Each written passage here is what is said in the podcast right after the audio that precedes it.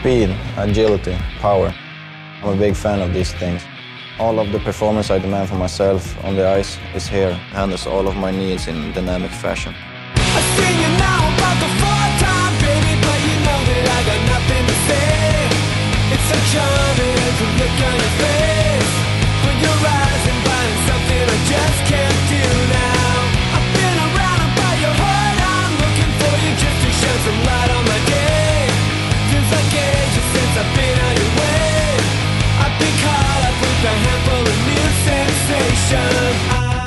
All right, folks, welcome to another episode of Roxy Fever. I'm your host, Jackson McDonald.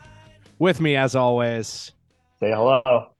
Aw, Say hello. It's Kiki. He's so cute. With me, with us as always is Kiki. Well, you're supposed to say your name and then we'll introduce the guest Oh later. yeah, it's me, Rand. And Elliot Hoyt. And joining us from uh, I Hate This Team is Kiki. Yes, live from Stefan's it's- apartment. It's As I said on the episode. Patreon, it's so funny that Stefan's apartment made an appearance on this show before you did, or before he did. Sorry. Well, we've done a little bit of a crossover. You've been on. Yes, I've been on Um, their show, so, so and I told them they they'll be on eventually too. Um, Oh yeah, like I, Stefan, when I when I went over for, I've been over for dinner once before, and uh, yeah, he was like, yeah, we should absolutely do something. I don't, but I don't know what we'd do just because it's like we're the same show. Like whatever. oh, we'd have to do. Like, we'd, I don't even care. like off season um uh off season Yeah. content like uh, on we it would kind of it would basically be a main feed heritage minute i think talk about some yeah, that would be good. because that's kind of what i did like i went on their show basically to talk about uh old, bad iMac. old imac takes Yeah. um which uh which was great but um Yeah. Yeah uh, yeah. So boring at boring as heck slash at hockey dipshit uh, Yes. lives in my building. He randomly noticed that uh, he saw some of my mail when I moved in and, and texted me because I had That's actually funny. seen one of his stories and I was like, that hallway looks familiar. And then uh, sure enough, uh, he lives here with his partner and uh, it was pretty easy to ask, or I guess easier to ask me to to cat sit. Uh, who's extremely internet famous cat Kiki yes uh, than anybody Yes, he else. lives. he lives uh, in that apartment with his partner, Aaron Warner. Um, Yes. they live together in that apartment. That's what I like to imagine. I'm pretty sure Aaron's every in Calgary, podcast. but Everybody lives together. That would be so funny Yeah. if the three of us lived together. That would actually be hilarious. like that would be, uh, that would- would be a We all had to leave our partners, show. Yeah, that would be Yeah. all our funny. all our wives and girlfriends live away from each other All or the live away from us. Yeah, Yeah, I've been so I, what I've been doing is I've been just like coming because I'm I'm job interviewing. I don't have something lined up yet, but I just come here in the middle of the day, be here, and then I just read and then watch stuff on Stefan's gigantic TV nice. and uh read a lot of books. I've How, uh, how big is I Stefan's bonded to TV? this thing. Uh, let's say like 70 inch. Oh, nice. It's so it's. Oh, it's even good. it's bigger than mine then. You have a you have a pretty big TV, I remember. Yeah, It's bigger than mine, but uh yeah. yeah, his- no, it's probably bigger than mine too. That's wild. Yeah. Yeah. No, yeah. It's and so yeah, maybe I'll watch like Master and Commander or something as Elliot and I were talking Nice. before. Yeah, absolutely. Yeah, I'm- I Which gotta came, save the up book of which came out in it. 1996, by the way. Oh yeah. Oh, Just because I I happened thought this look at the VPL I thought it was gonna be like 1942 or something. Actually, Oh, yeah, man. fair. Yeah. I just That assume is like a I don't know anything about that. Yeah. Neither It did was I. funny. I Yeah. I posted a uh, a picture of me in my Seattle Kraken hat after they won, and then Yeah. I looked in the background and realized that you could see it was just me sitting in the chair in front of my bookshelf, and then just behind me you could see two books, and they were uh, Moby Dick and the autograph uh, biography of Malcolm X. and I was like, that's funny because I did plan for those to be like, but those are both such like leave this book out when people come over because it makes you look smart. I haven't read the Malcolm X one yet, but that one's good. Um, that one that sure one great. reads is like a pretty great. It's a Oh, fun yeah. read. Uh yeah, Yeah, so welcome to the show, everybody. Yeah, hi. Unfortunately, well, fortunately, like in solidarity with our writers. Um, our writing team is on strike right now, so things are going to be a little bit worse today. yeah, Our jokes aren't going to land as well. that's right. Uh, we we might uh, we, might do things like spin a ring on uh on a desk. I might just describe Kiki for half the episode. We'll have a Um, fake. Uh, we'll have a fake feud with Conan O'Brien.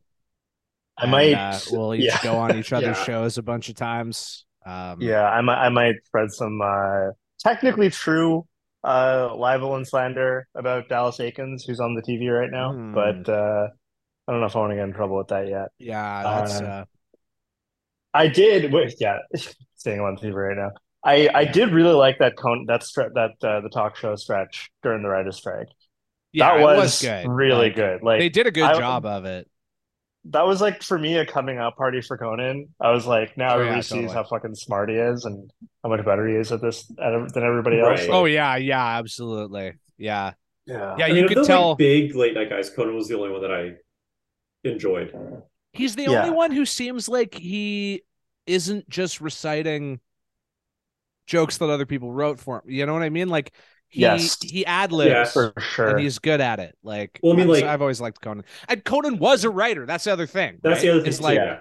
so. you I mean, know, I would yeah. say also that like Craig Ferguson was better. well, oh I, yeah, never, I barely watched him. Greg I Ferguson was good, but the he was people who always watched him B-tier. love love him though. Yeah, yeah, Yeah, um, Yeah, Co- like some Conan's of his that jokes have when just it. lived rent free in my head for the past ever. mhm. I gotta I Like gotta his uh, down and do a alcoholism Christmas story just like lives in my brain. I've seen that one shared around. Uh, I should watch. I should watch some of his stuff. But like Conan's stuff when he was on the talk show, like when he when he had to do the like the headline stuff, uh, Mm-hmm. and like talk about something that happened that day that everybody had to talk about. Those you could tell there was like there was some help on that because he was like, Oh, why yeah. Why the fuck am I talking about this? Like, who cares? absolutely, yeah. But if you listen to his uh, like his podcast now Mm-hmm. and all his other unscripted content, like he's just as if not funnier, and all of that is Oh, probably clearly funnier, yeah. uns- all that is clearly unscripted, Yeah. and so yeah. But I mean, and that's why podcasts are better like it. than better than TV. It's all unscripted, baby. Yeah. Um, You know, you know what's a great re- last thing about late night? A Sure. great stretch of videos, uh, like the YouTube comp- compilation, is Ebert and Roper going on Letterman, mhm. and it's like an eight-hour compilation. oh, that rocks. Yes. each of their appearances are extremely funny and they go back to like the 1980s and i've seen lots of really funny people on twitter be just like i just finished the, the ebert and roper Oh, letterman yeah. video it's amazing Those And, guys uh, rock. They were so funny. Or or um I mean Roper is fine, but particularly Siskel and Ebert. oh it was uh, siskel were- siskel yeah, yeah, and ebert Yeah. not Those Roper. guys were Yeah, amazing. I mean, Ebert is amazing and he was good with both guys, but like Siskel Right. was like a really funny foil Foil. to him. Because Yes, it was just it was that it's that dynamic where like uh you you sort of you have you have two guys on the show and one's a hothead and then one of them is really really good at riling up the hothead Mhm. uh great Right, that's a great, stuff. dynamic. it's a good, it's a good dynamic It, yeah It's for Elliot. If you haven't seen any of that stuff, like the way I'd pitch it is just it's a great vis. It's an excellent visual podcast. It's Mhm. it's Right, it's one of the funniest things I've ever uh, Yeah, you'll ever great. sit down and watch. And uh, I'm sure it's a bit of a slow burn when you're less familiar with it, but like, yeah, give give that a look. That that's that's our content recommendation. Is um, probably not eight hours, probably a lot shorter than that. yeah fair enough yeah Siskel and Ebert on Letterman. Um, there, I I I want to mention one one more thing, just because it, it is also a relevant writer related thing, entertainment related thing, uh, that connects to that writer strike thing. Uh, John Mulaney just canceled a an appearance in because obviously he wrote for SNL, and so he canceled this uh appearance he was going to make in solidarity with the uh the Writers Guild strike, and uh, Okay. his new his new special just came out, and I Is it saw on Netflix? it is it's very good. Oh, It's his best, in my opinion, which is Oh, not surprising because I saw him in Vancouver in August, and Oh yeah. it was w- one of the funniest things ever. He d- does a lot of the material that he did that night, but not all of it. Um, and I do just want to relay a, a very brief story about something that didn't make it into the special that I thought was hilarious Sure. and that was he did probably 10 minutes on how annoying it was for him to have to pretend to have to be corny and pretend to like a bunch of bullshit just because Donald Trump was president. And um one one of the things that he w- that he talked about was he was like like having to pretend I gave a shit about Robert Mueller as an amateur drug trafficker, having to like blow smoke up this Fed's ass. like it pained me to my core to have to pre- and i just thought that Oh, was very good. funny because he was just like yeah like i had to pretend to like all this corny bullshit just because everybody was uh which like i i felt that very deeply and i thought it was awesome um and then he also uh he also told a joke about being in vancouver where he was like uh what's the deal with this place like everything looks like it's it's not like it's nice on the outside but it's like also hiding a very obvious dr- drug problem. So you're basically like me if I was a city. Uh, I'm, yeah. I'm, I, I'm very excited to put that on. It's as soon as I great. It's literally just an hour I saw and a ads for it. I half didn't know it about was already out. about him uh about his, his relapse and and drug God problem. bless. It's great. I was. I'm so glad to hear that he's not like worse at comedy after this. No, he's better if anything. He because he doesn't have to do the nice guy bullshit thing anymore, Yeah. which is great. Like because he I even mean, come out in a suit?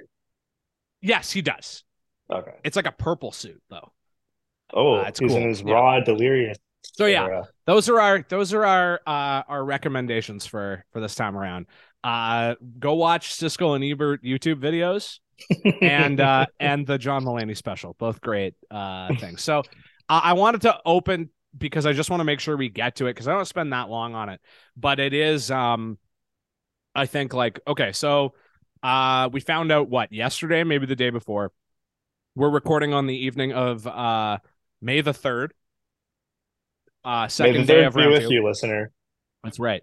Uh, and I believe it was yesterday we got the news that the BCHL, our uh, our you know in our backyard, uh, has decided to has voted to uh, sever their ties with Hockey Canada. And obviously, we've talked about the Hockey Canada scandal uh, a whole bunch. I definitely think that played a role. I think they, in addition to a whole bunch of other reasons, sort of felt like, okay, at this point, all we're getting out of this relationship is, um, uh, to to paraphrase our producer Justin, all we get out of this relationship is guilt by association. Um, and uh, you know, so obviously that aside, the the the scandal probably hastening the decision or or affecting the decision to to a certain degree.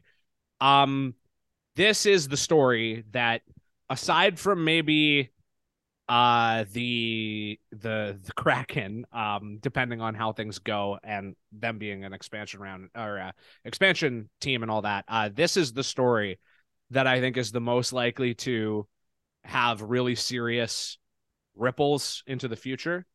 Um probably the most important like when we look back on it like the most important story from from this this week or or the or this month even um because it's going to have a huge impact on basically I- I think like the ability for junior A to compete with the CHL, particularly in Western Canada.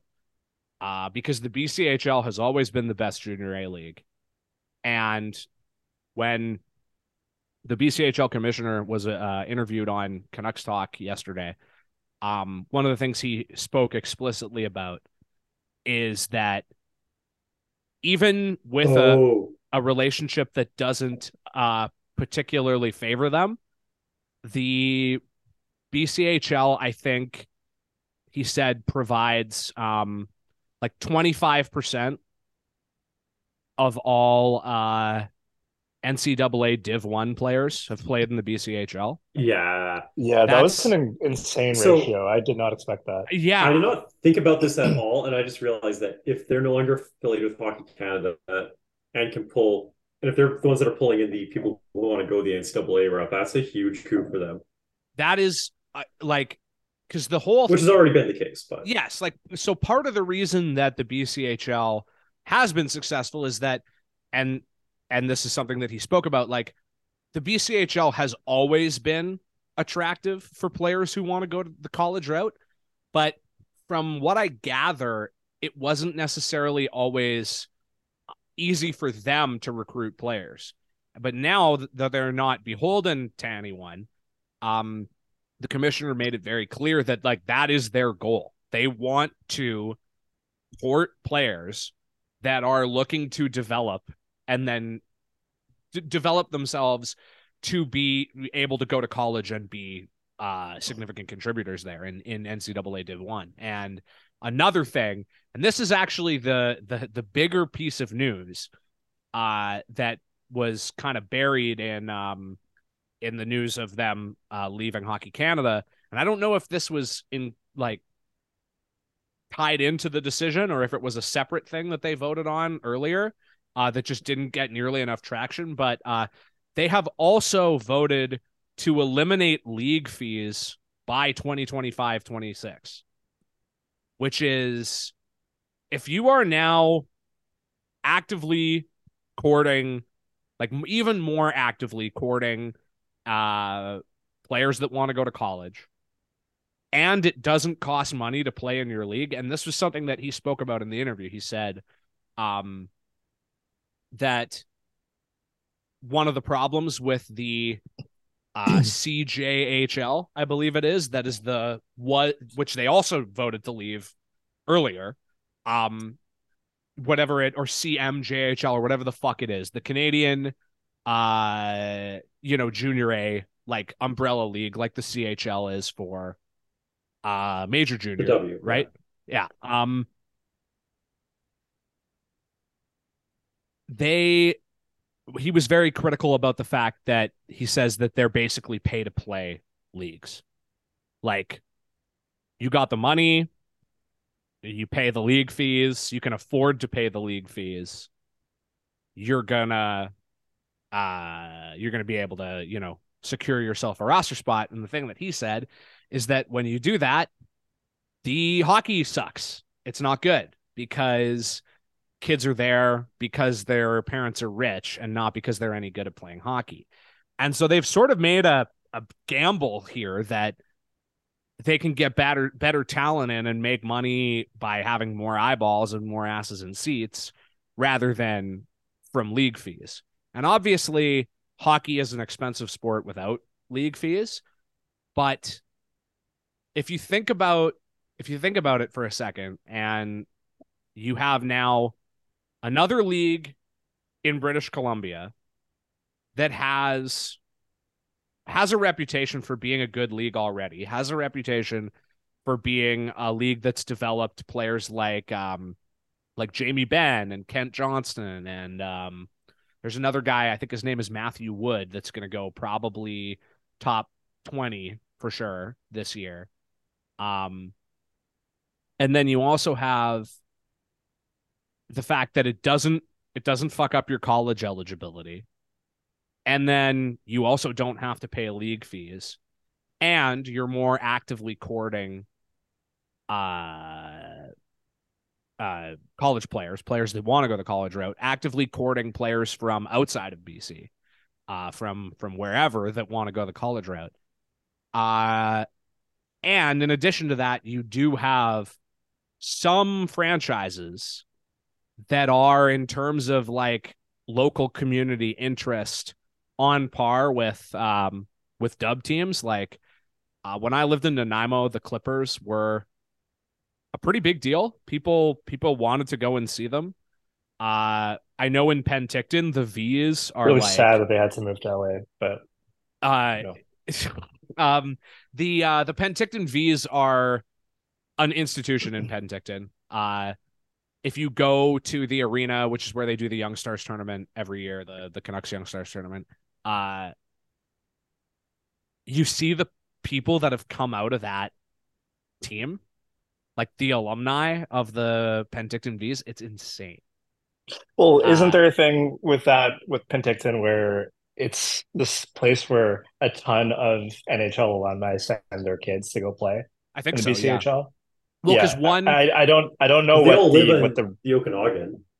yeah well, Brett yeah, Hull so there, there's this huge is one of the obvious ones.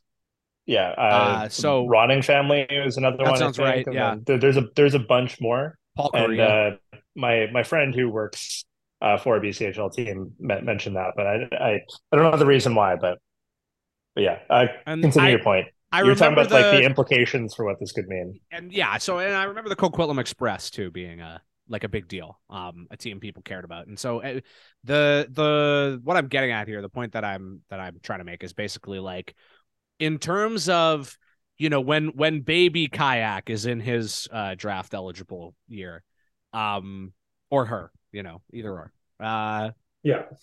like when when this this decision has had time to to have its its butterfly effect or whatever like A cab assigned kayak at birth. I uh literally have literally two of the uh, club coaches in BC have already approached me about where I'm signing my kid up.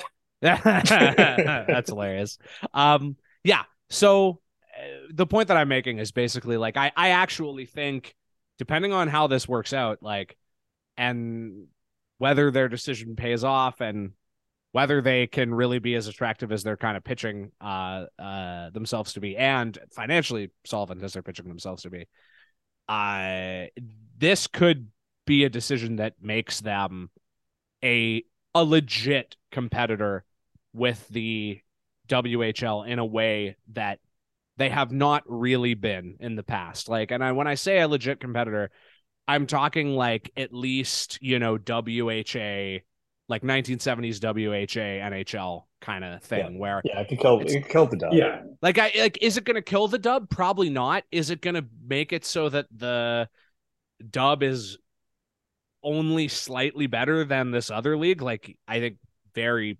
possible. And the league fees thing uh, especially is the thing that really is intriguing to me because it it means that at least theoretically it should hopefully create some opportunities for people who don't necessarily it- it'll be more merit based and i and that's a nice that's at least a nice thought. I mean i don't know if it'll actually work out that way but eliminating uh, league fees is at least it's at least one less gigantic financial barrier to playing hockey. And that is can only be seen as a good thing Yeah, I, th- I, th- I assume Yeah. most of our fans, like myself, don't don't know what the structure of the BCHL is. It's no the less talked about league, and so establish okay, there you have to pay to play. I think most of us didn't know that, and Mhm. that if the WHL is not like that, then yeah, that, that's quite significant. And the other thing that's underneath, I think, what you're saying about being able to recruit NCAA is at least I don't know if we read the same article, but it, it mentioned that to play in the BCHL, you have to not only move to BC, obviously, yes but your family has to move as well. Yeah. And so that's that is the key stipulation I think with Hockey Canada that BC that I believe the BCHL is trying to do away with. yeah Um, that's my by making the switch? yeah And so Yeah. that's that's a significance here is that now you can recruit from outside of BC properly. In the same way that some kid from Ontario could theoretically move to Vancouver without his family, stay with the billet and play for the Giants. but Now really can- more Uh, specifically Is is that what am I correct in saying that? yeah no that is my understanding yeah is that I don't know if you could do Ontario to BC just because the O exists. I, I Right. but I- okay. Yeah. yeah. I think the you're bigger right deal general. is is imports, like uh like the way the CHL has the import draft. Oh, okay. Yeah. Like I I don't know how they're gonna because I assume they do want to retain a certain amount of local character to the to the league, which is fine by the way. Like I don't have a problem with the idea that like uh, players that are already in in the community, especially if they're good enough to play in the league, should maybe Yeah. get uh, uh, like you know first pass or whatever. But what I uh, think about, wonder about is uh is like I mean like a perfect example would be someone like Jonathan Lekkerimäki who Mhm. probably shouldn't have like maybe arguably shouldn't have actually been playing against men in the Allsvenskan this year and maybe would have been better off playing junior um you know uh, not star level like pro level necessarily players in Europe but the next slight tier below that uh you know the way that like uh, I'm trying to think of a of a good example um I mean Nail Yakupov is maybe not the best example uh, given the way that uh his career turned out. But like, you know, Nail Yakupov played in the O. Um, Nikolai Ehlers played in the Q QMJHL.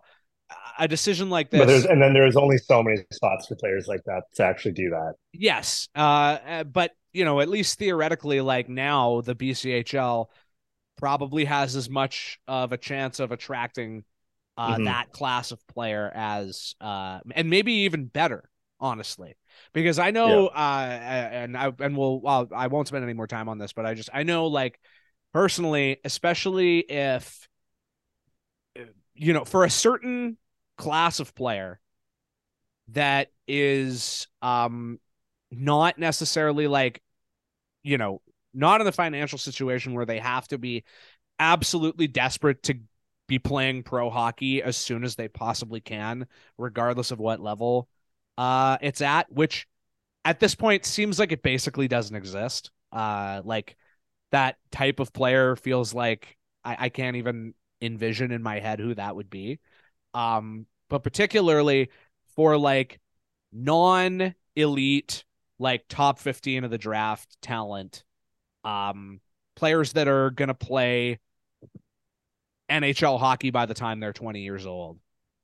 Anybody sort of below that tier why would you not take the NCAA route? Because you You actually have to get make the claim that they make more in the A than that college education is worth, which I don't. That's a it. tough one, right? Yeah, exactly. Because it's like you get to go to college, especially if you get a scholarship, but like you you get to go to college, you actually get an education. So theoretically, uh if you if you do the full 4 years, you actually get a degree in something. You actually set yourself up to do something else in the very very high likelihood that you will not play NHL hockey. And not and only you don't play NHL hockey, that you don't make like A ton of money retiring doing it. money. Yeah, You don't make generation like Yes. Yeah. You might make enough to to sustain yourself for a few years. Maybe if you're really smart with your money, maybe you can buy a house or something, but like it's not going to carry you through the rest of your life uh the way Yeah, it will for Connor McDavid or whatever. And then in addition to that, if you do decide to go the full 4 years, when you're done, you become a free agent and get to pick where you go based on Yeah. what situation is best for you instead of being like, oh, I'm Josh Ho-Sang and I got drafted by the New York Islanders and like they had no interest in me having an NHL career. So I I don't have one, basically, you know. And I mean maybe that's being a little generous to Josh Ho-Sang. You could make that case for sure. But we know there are players like that that ex- that exist that get drafted by Yeah. the wrong team and it fucks up their entire development. or more to the point, they then get traded from a team to a team that has no time for them. Totally. Yeah, exactly. I think that's the more likely outcome than a Yeah. team than than a team Management, draft uh, capital on. yeah, management teams change, coaches change, Yeah.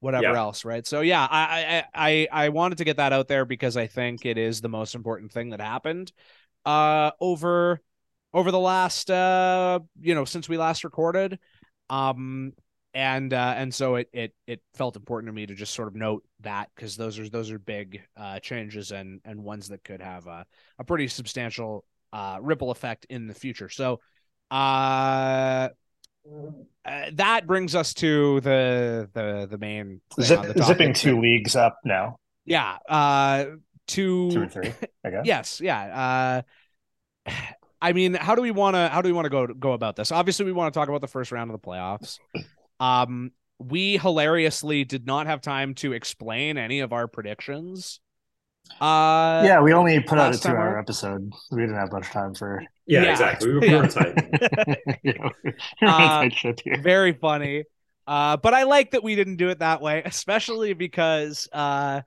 I mean, I don't want to gloat too much, but I made two absolutely insane picks, and they both hit. Um, and Yeah, uh, I, and I so, took I took some risks, better than panned out.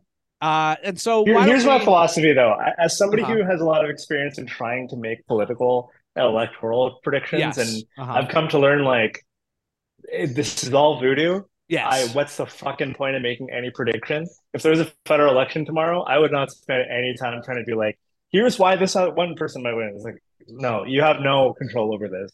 And Yes. hockey is the closest comparable to trying to make that kind of prediction. You you cannot. You just absolutely cannot make a proper prediction. If you got it right, you're lucky. Is, Yeah, I is, mean- uh, is my my opinion. Let's But go. although- so why don't we but go also- through?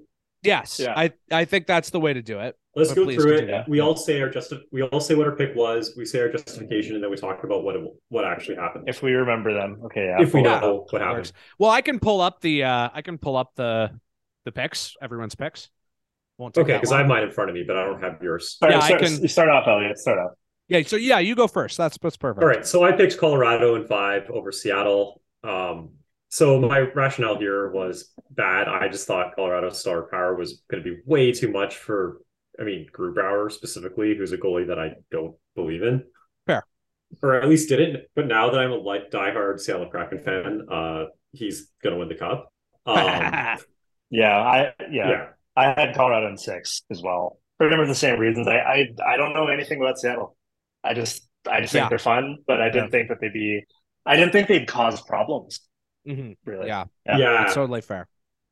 And And also with watching Jared McCann. I mean, not see- that that happened before, but yeah. Go ahead. Well, just watching the games, like seeing how Seattle can just like anytime that wasn't that top Colorado line, just constantly just hem them in and just like constantly roll at them was really something to watch. And it was like, boy, They're I wish- buzzing. Yeah. yeah. And just how wild uh their arena was. I refuse to say the name. It's stupid. Oh god, they have the, the worst named arena in the league for sure. So I I've I've come to the opinion it's no worse than five Rogers arenas. I mean, yeah, that is that is fair. That's that's that's fair for sure. Um, things can be true. so I I I want to talk a little bit about like just general overall like prediction philosophy and strategy for a second before Okay, I make it quick. talk specifically. But I every year I tend to make uh one or two like like kind of insane picks just on the grounds that uh and I never the thing is is I never just pick like I never just make contrarian picks or just pick like huge upsets just for the sake of it. Yeah, I Jackson's like not much of a contrarian, as everybody No, but knows. I mean I am, but but we'll you know I we'll get to that in a moment. Um Balls like- busted. I take uh I I I I try to find usually about like two series where if I can justify to myself to pick a huge upset, if I can find a reason to, I'll do it because it, it's just based on the grounds that if you hit, you look really smart. And if you don't hit, it's like nobody remembers anyways. So and you can just kind of be like, ah, well, it's very it's very sort of low risk, high reward. Just be like, well, I wanted this team to win, so I picked them or whatever. Anyways, Yeah, I, I choose whatever outcome makes me look like cool, sexy guy everybody wants to fuck. And so, Fair. Yeah. yeah, that's, Yeah. that's pretty much it. exactly. No, that's hundred percent what I'm what I'm And higher. For anybody Um, also. Yeah, so whatever will get me off the job. Um, so with the Kraken, Get me Um, ahead and get me bread. I I actually I looked at there were two things that I looked at uh specifically with every team um that that played a big role in uh in my picks. And the first was um the the very standard like look at the underlying numbers since February, right? Yep. Uh, and with the Kraken and Colorado, uh, Colorado, Colorado got hollowed out this year. Like they're just not the same team that won the cup. They didn't have Kadri. They didn't have like their second line center was like what Alex Newhook or like JT Yep. Compher or something. Something like that. They had like the They, really have, really they did not have the power of Islam on their side this, this no playoff run. exactly yes. Um, they the uh, Allah was not with them this time. They Um, lacked the the roofs. Uh, that's that's for that's a specific. Five people will get that. Uh, Go on. So, so yeah. So, uh, and then you look at the, and this is, I mean, this is one of those things where sometimes I knew this stuff and then other times I didn't. But like, I also knew that Landeskog was hurt, and Yeah. uh, yeah. and Nichushkin wasn't going to be there. And I was just like, okay, that these are this is not the same team. Like, if if this was just if this was the the Florado Flavalanche that was just some other team that didn't win the Stanley Cup last year, and you looked at their roster, you would not be like, this team is way better than the Seattle Kraken. Probably, you would Yeah, be or, like, if, or if or if Colorado just didn't win last year, you'd be like, okay, they're they're worse than before. yeah, They didn't exactly. win before. Yeah. And then S- Seattle's underlying numbers were pretty close. Uh, I, I actually think maybe slightly better. Um, and their uh, um, uh, they actually had more regulation wins than Colorado did. So Mhm. Colorado, looking at looking at them, Wow. they look they look like a classic paper tiger to me. Um, and also obviously, like I'm looking at all this stuff and I'm thinking, holy shit, if I pick Seattle and it and I and it pays off, I'm gonna look so smart. And also, I would really like to see Seattle win. Like, so there's just no downside here really to me making this pick. And then the other thing I looked at, and this is something that we'll return to, is I looked at teams, their goaltending, right? But not not the things that people normally look at. What I looked at specifically was who is starting, how many games did they play this year?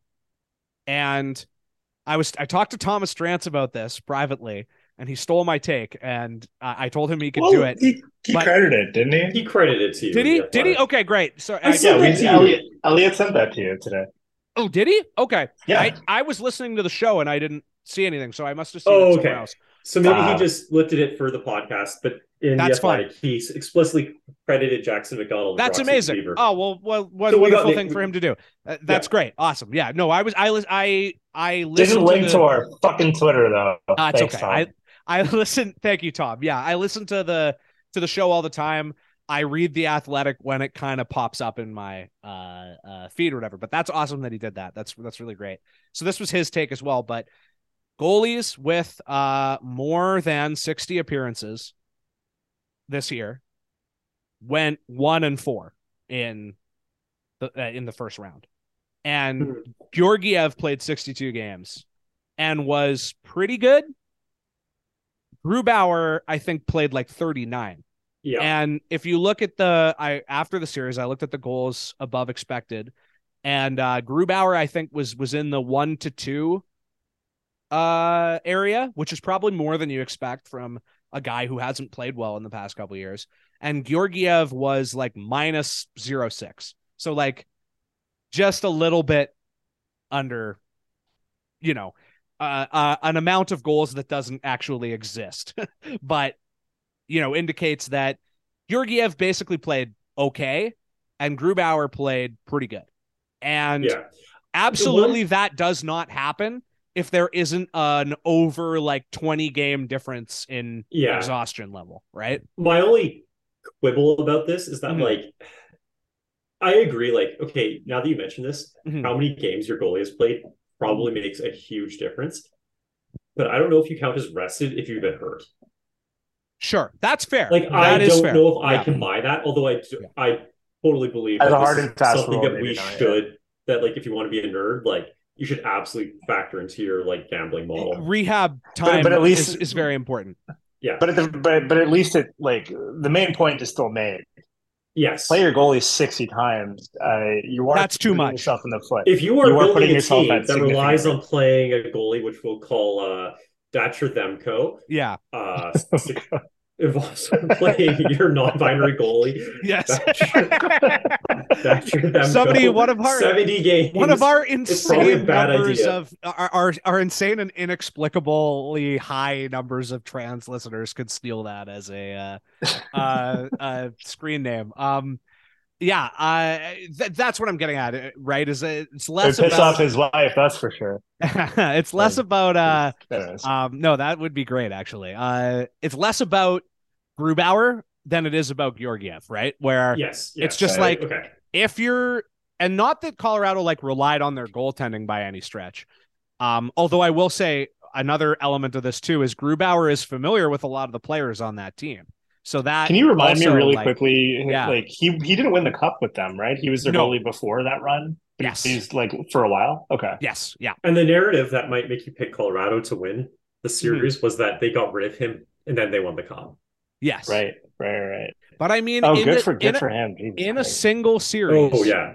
familiarity with the people shooting on you like can because i think uh there's a there's a very strong case to be made that that familiarity between a goaltender and a shooter um ben, uh always go it goes in the goaltender's favor because th- it's so much more their job to break down shooters tendencies than the other way around it definitely Right. goes both ways but player I- so I has think- way more to think about. yes way more other But shit also, to but worry also about. the goalie changes. I mean, I don't know how true it is, but the goalie changed uh, a goalie coach, and at least at least here, our Yes. experience has been that some, some goalies just fucking change everything and become completely different goalies Yeah, depending on totally. goalie coach, Yeah. uh, for better or for worse, right? And so you're playing this goalie. Uh, maybe Colorado thinks like, okay, we also have the book on him, but Grubauer may be a, like fundamentally a different player you're playing against, who Yes. but who also knows who you are, who all Mhm. of your shooters are like, and so Yeah, Yeah. and I mean it was not enough advantages. to shut down Nathan MacKinnon, who was insane and amazing. But Yeah. you look at some of those depth players and stuff, like I don't know who's still there. Like this is just one of those things where I I might be totally wrong. This might not bear out in the data at all, but it's just something to think about. Like in a in I actually think like in with when it comes to playoff hockey, like I sometimes wonder if the playoff context, like we're always we always we're always thinking about goalies melting down in the playoffs, and so we think like, oh man, that goalie situation, like, oh, that could be really bad or whatever. But I almost wonder sometimes if for some goaltenders, especially veteran goaltenders, and we'll get to this a little bit maybe when we talk about Sergei Bobrovsky and the Panthers, but like I wonder if to some extent it actually like makes their life maybe not easier, but simpler. Because it's like, okay, I'm not switching from team to team and system to system every night and traveling and all about this and thinking about a different team. I'm just Mhm. thinking about the same 17 guys or Mhm. whatever. Right? I'm just thinking about this group of shooters. And, And you're how really to stop about them. like you're really thinking about seven guys.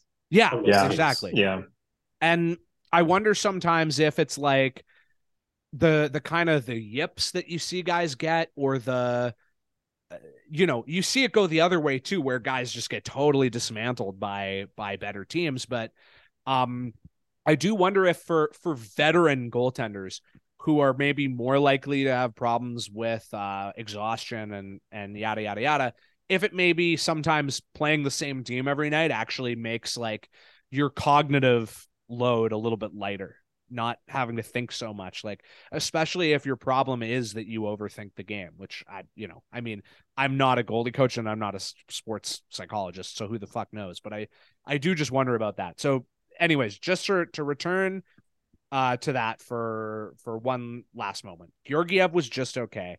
Um you look at uh the um teams particularly that rely on goaltending or teams for whom getting good goaltending was a huge part of the reason why they were good.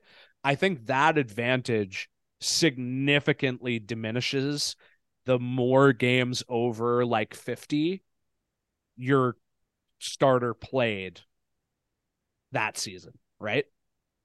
Right.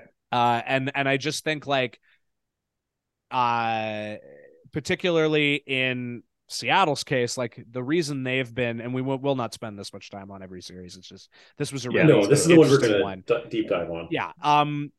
Because They- this is a Kraken podcast. Yeah. Pretty much at this point. I mean, my God, the leading leading point scorer Jared McCann, right? Like the official ex Canuck of of Roxy Fever, as far as I'm concerned, in terms of players that are still playing in the league. Um.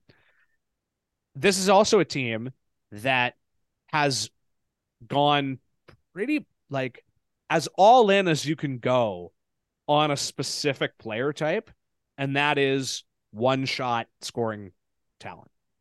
And so you've got an exhaustion prone goalie facing off against a team that has like basically a guy or two on every line that can beat you clean without having to uh fish around for rebounds without having to do a lot of pre-shot movement uh try to make really dazzling plays like they have a guy on every line or more that can just you know get receive an outlet pass go into the zone have like a player or two on him and just pick a corner and just score from 30 feet out or whatever.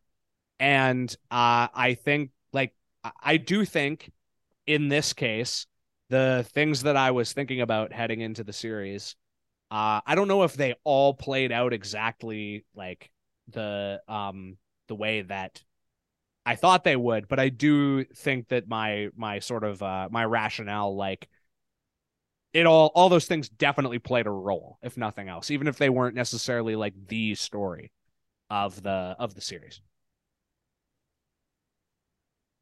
Right on. I liked it when Brandon Tanev uh, blew kisses at the fan. yes absolutely Okay, that was fun. Dallas, Minnesota. Elliot, who'd you have? I had Minnesota in seven. I have no idea. Um, I don't like Dallas. That was pretty much the extent of my. They're all like hundred years old. That's it. I I just uh, the current Minnesota is a cursed team, and I recognize that. And I'm sure somebody from Minnesota would treat the Canucks the same. So I had Dallas in five, which was a little, a little bit under underselling it, but I I did uh, as I was watching though I was rooting for Minnesota, and specifically I was rooting. Oh, one one of the measures, the reasons why uh, I picked Minnesota was I uh, told my girlfriend uh, I'm cheering for Minnesota because they have a Filipino guy on the team, and she was like, "What about Jason Robertson?" And I was like, "Paper bag test, baby. Dumba's darker." Uh, So, yeah, that was me on Dallas. What about you, Jackson? Uh yeah, I I also picked Minnesota. I think I picked them I picked them in 6 or 7.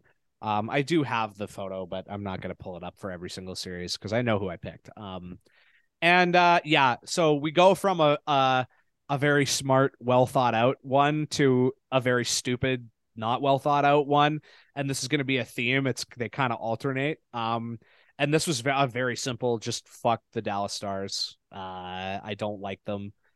I have a tendency to be pretty principled about just having zero respect for the teams that I don't like.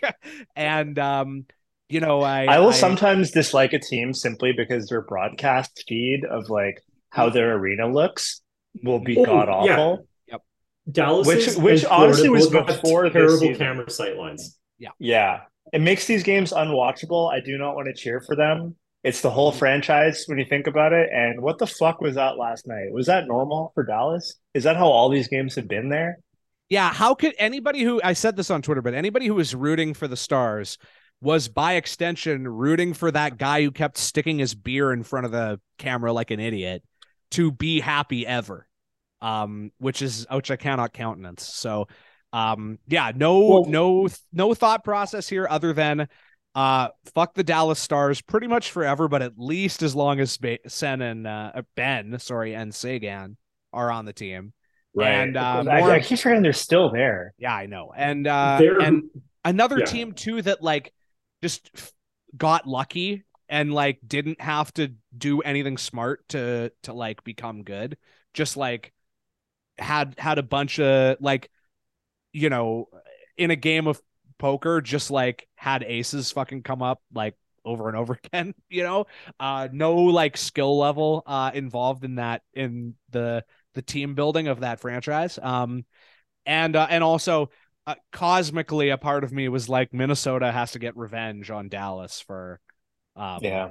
for yeah as I said as I said uh before like like it has to we have to this has to stop somewhere all of this like Joe Pavelski should be in San Jose your cup banner should be in Buffalo and your franchise should Yeah. be in Minnesota you are everything about you is is is wrong i have no respect for you uh and that you know that'll come back with with some other uh teams uh as well. So Yeah, Yeah. and there there's a lot of more thoughts I have about Dallas, but it's in relation to Seattle, and so we'll get there in a bit. Oh So- yeah, and my my one once again too, my one uh smart guy uh thought was Oettinger played uh 62 games.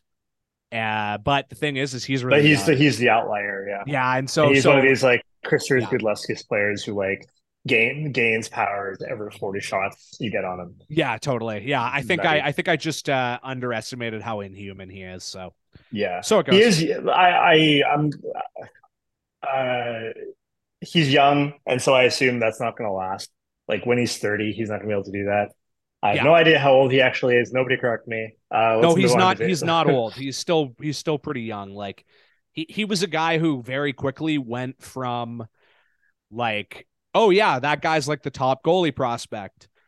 Uh, We'll see if he works out. To like a couple seasons later, like, oh fuck, that guy is like a, a phenom. He's like Andrei Vasilevskiy or whatever. right. Um. So Uh, yeah, yeah. Vegas, he's- Winnipeg. He's still pretty young. I Oh, have Vegas cares? in five. Yeah, I have I- Vegas at five. I think I had Vegas in six, uh, because some smart people convinced me that maybe Winnipeg could make a series of it because they're this is the one. So we want to talk uh outliers, uh, right? Like um and rubric for for making picks. Uh, this was another one where uh this was my or sorry my one I think pick or one of my only picks where I like I went completely with gut and not with stats because this was the one team who had the worst uh, share of expected goals since February heading into the series that beat their opponent. Every other team, like if you just look from February 1st onward, the team with the expected goals in the regular season beat their opponent in every single series except for this one. And look, I mean, I just the va- the vibes in Winnipeg suck. Like they were one of those teams that was just to me like you know whatever the stats say or whatever it's just like i watched them i look at their roster and i'm just like this team probably got lucky that they were even in a wild card spot i, I it's not like they came into the Seattle or uh, Calgary lost that. yeah that exactly it was a turtle derby that Winnipeg uh, didn't lose. And they Yeah. they backed into the playoffs and it, it's like there's definitely a model for a team with better underlying numbers to beat the higher seed from a wild card spot if they come into the playoffs hot. But that's not what happened with Winnipeg. Like they No, started the season hot and then sucked for a really long time and then were okay. And so I, I Yeah. just I never They, they really did. They did draw a really tough team in Vegas, who Yes. also just gained Mark Stone, and uh, they also did lose Josh Morrissey in like game one or something. yes. Although losing one defenseman shouldn't uh, set you back that badly, uh, but No, but for were. them it does. and that's what ha- also- that's just what happens when a wild card team makes into the playoffs if they they weren't hot for like half the season, like doing Yes. an LA Kings 2012 run kind of thing. I right? believe Hellebuyck led the league in, That's what happens. in in appearances this year, uh, in games played for goalies. Possible Hmm. Markstrom had him beat, um, but uh, that's another thing. Like Hellebuyck was not good. Uh, he was definitely exhausted. He was uh, way down towards the bottom in in goals goals saved uh, above expected, with like minus like four or something. Uh, He Hmm. was not good. He was definitely too tired. They definitely rode him too much.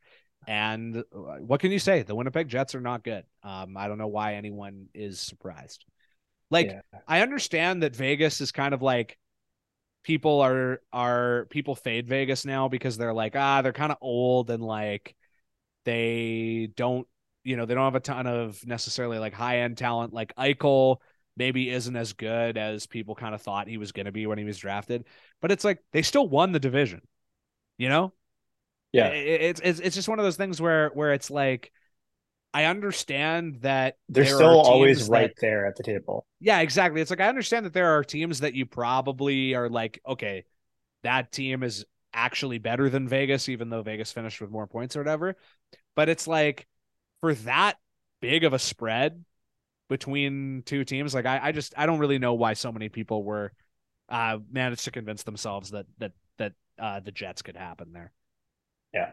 Uh, Edmonton versus LA. I chose LA in six because I just uh, LA has haunted us so many Yep. times, and I don't like to bet against Drew Doughty. I've seen what happens when you Sure. when you do, and I assume that LA could still play, uh, could slow Edmonton down in the playoffs, Yep. but Edmonton simply just had too much firepower. But yeah, Yeah, uh, I- I had him in six. I had the Kings and six as well. I think we all picked the Kings and six. I may Oh, have did picked them we? in seven. Yeah, Uh, uh, and I don't think it's it's not I think I complicated, underestimated right? how Like, much like Edmonton has fixed some of the problems, Yeah. right? it's true. And I think I Yeah. did not buy that. Like, this yeah. was one They're of those a real ones. team now. They're not just Connor Yeah, McDavid and exactly. some guys they found. Um, as will as will come up with uh the other Canadian team um that advanced later on that we'll talk about. Like this was kind of just uh, uh a threefold like one, fuck the Oilers. Two, um, it would be funny. Yep. And three, what do I gain from from picking them? I have nothing to gain from picking the Oilers. That's like, right. It's just Yeah. it's one of those things where I just was like, I can totally live with myself being wrong about this. I would, I, I just, they're one of those teams that I, I don't know if I could bring myself to, to, to pick the, oil like, if the Canucks in the bubble playoffs had ended up playing the Oilers instead of any other team, I probably would have had a way easier time getting on board with just being like, yeah, actually go Canucks. Good for them. Better team.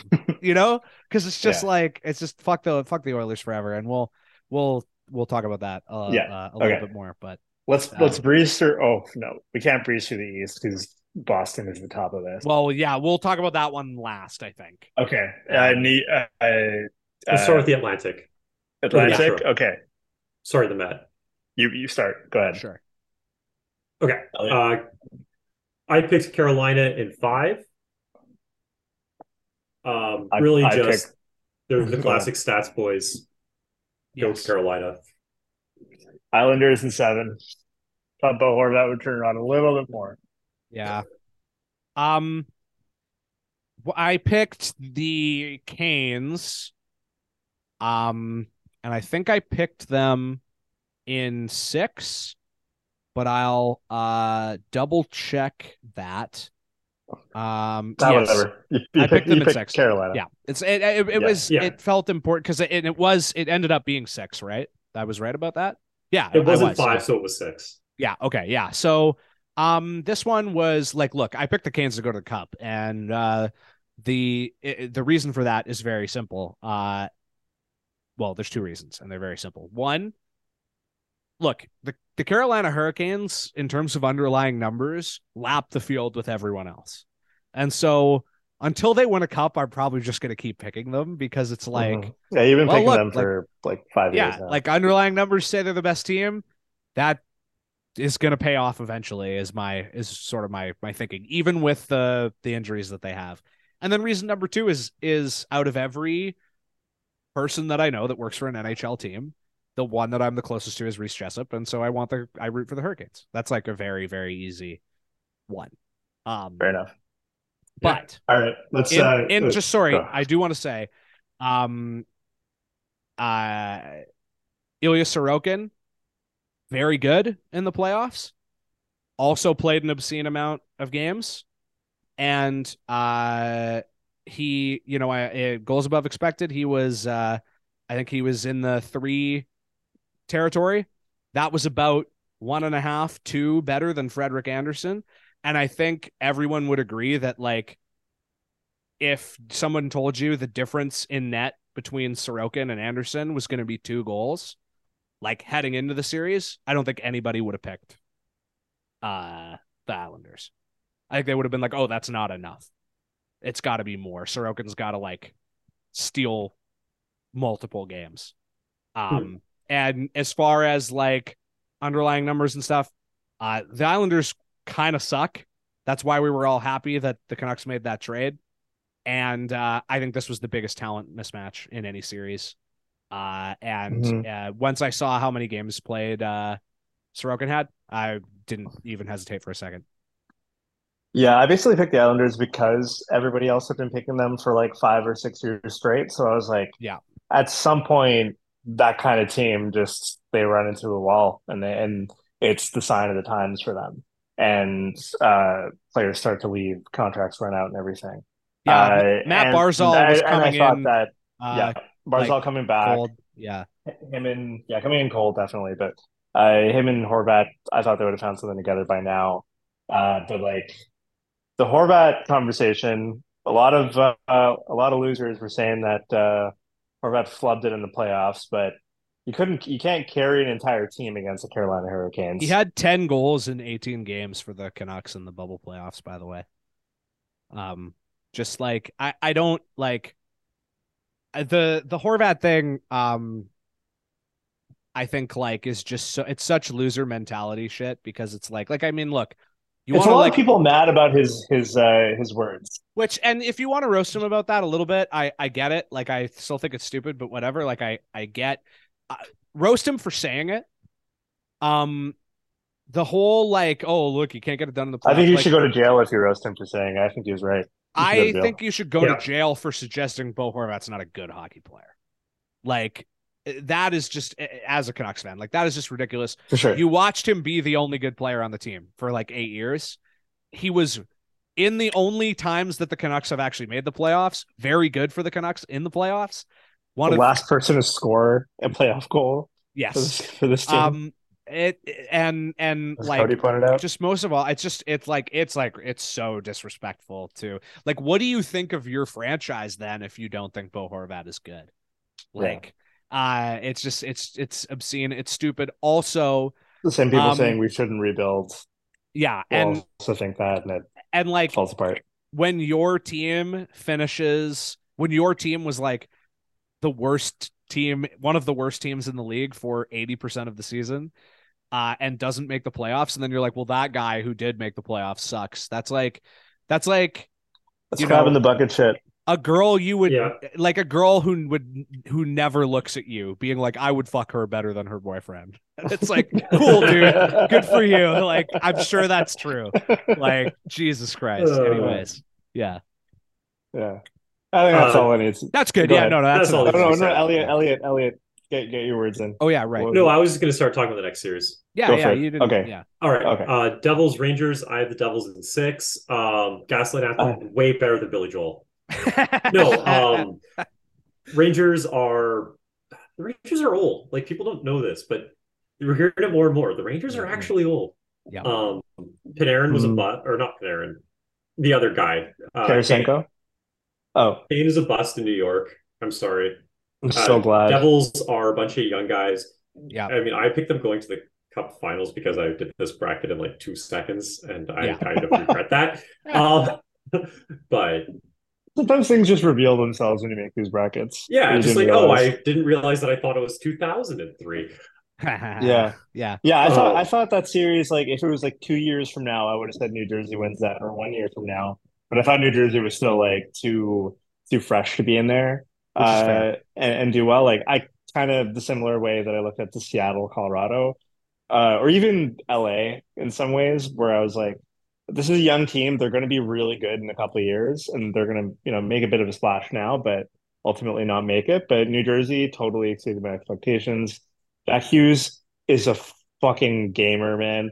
And Oh, yeah. and the the other brother is it Luke? Yeah, Yeah, th that we're we we got to trade Quinn, man. He does not deserve this life here. if you love I- something, set it free. Let it let him let him go. Don't give him the C so he can leave. For the love of God. Um, yeah. Yeah. Fair. But yeah, uh, I had New York in five because I was confident about that. And New York was also my NHL 23 uh, versus mode team Oh, because nice, they had yeah. a lot of firepower and Adam Fox and uh, I think Jacob. I forget who the defenseman is, but a, a lot of great players and an amazing goalie. I just thought they had enough pieces to at least win one round, but Mhm. here we are. Yeah, uh this one was pretty simple. I think the Devils are better. Uh I fade teams that rely on goaltending. Um and obviously Shesterkin was not uh like I think uh, at least from an underlying profile standpoint, like Rangers got a little bit better and Shesterkin was just really good instead of the best goalie performance we've ever seen, maybe ever. Um certainly in the modern era. Uh but I mean ultimately like it's just the I I don't think Gerard Gallant's a good coach, really. I think he's budget Bruce Boudreau. Um I don't really think like the the sort of things that you would give New York the advantage on um there's there's a there's always been an obvious counter uh with with with the devils. Like uh oh high end talent. Well the devils have that now. Oh uh a uh like a norris caliber caliber defender. I mean i don't know if dougie hamilton is that now but he certainly was for a long time. He's very good. Like i don't think the drop off between i don't think the drop off between uh fox to hamilton is as big as the drop off from hughes to whoever the fuck the first line center in Like Kreider or Zibanejad? Banajat. One of the two. Yeah, uh, I think Kreider's a Yeah. Um, yeah, exactly. Uh, and uh, as always, just I think goalies are fake. So, um, if a team has a is like, oh well, they have the huge ed- edge in net, I'm just like, ah, over seven games, like, it, it- in net is the one time where you could say anything can happen. you know, any goalie can take a shit for three games and uh and be like, oops, uh, now we're not in the playoffs anymore. Mhm. And I don't think that's what happened. I didn't watch a lot of that series, but uh yeah, I just thought the Devils were better and I like them more. All right. Uh, let's do Toronto Tampa. Oh, this one's I- easy. Yeah. I had Toronto in six. I didn't Good job. like yeah, obviously it was oh right, I was right. Sweet.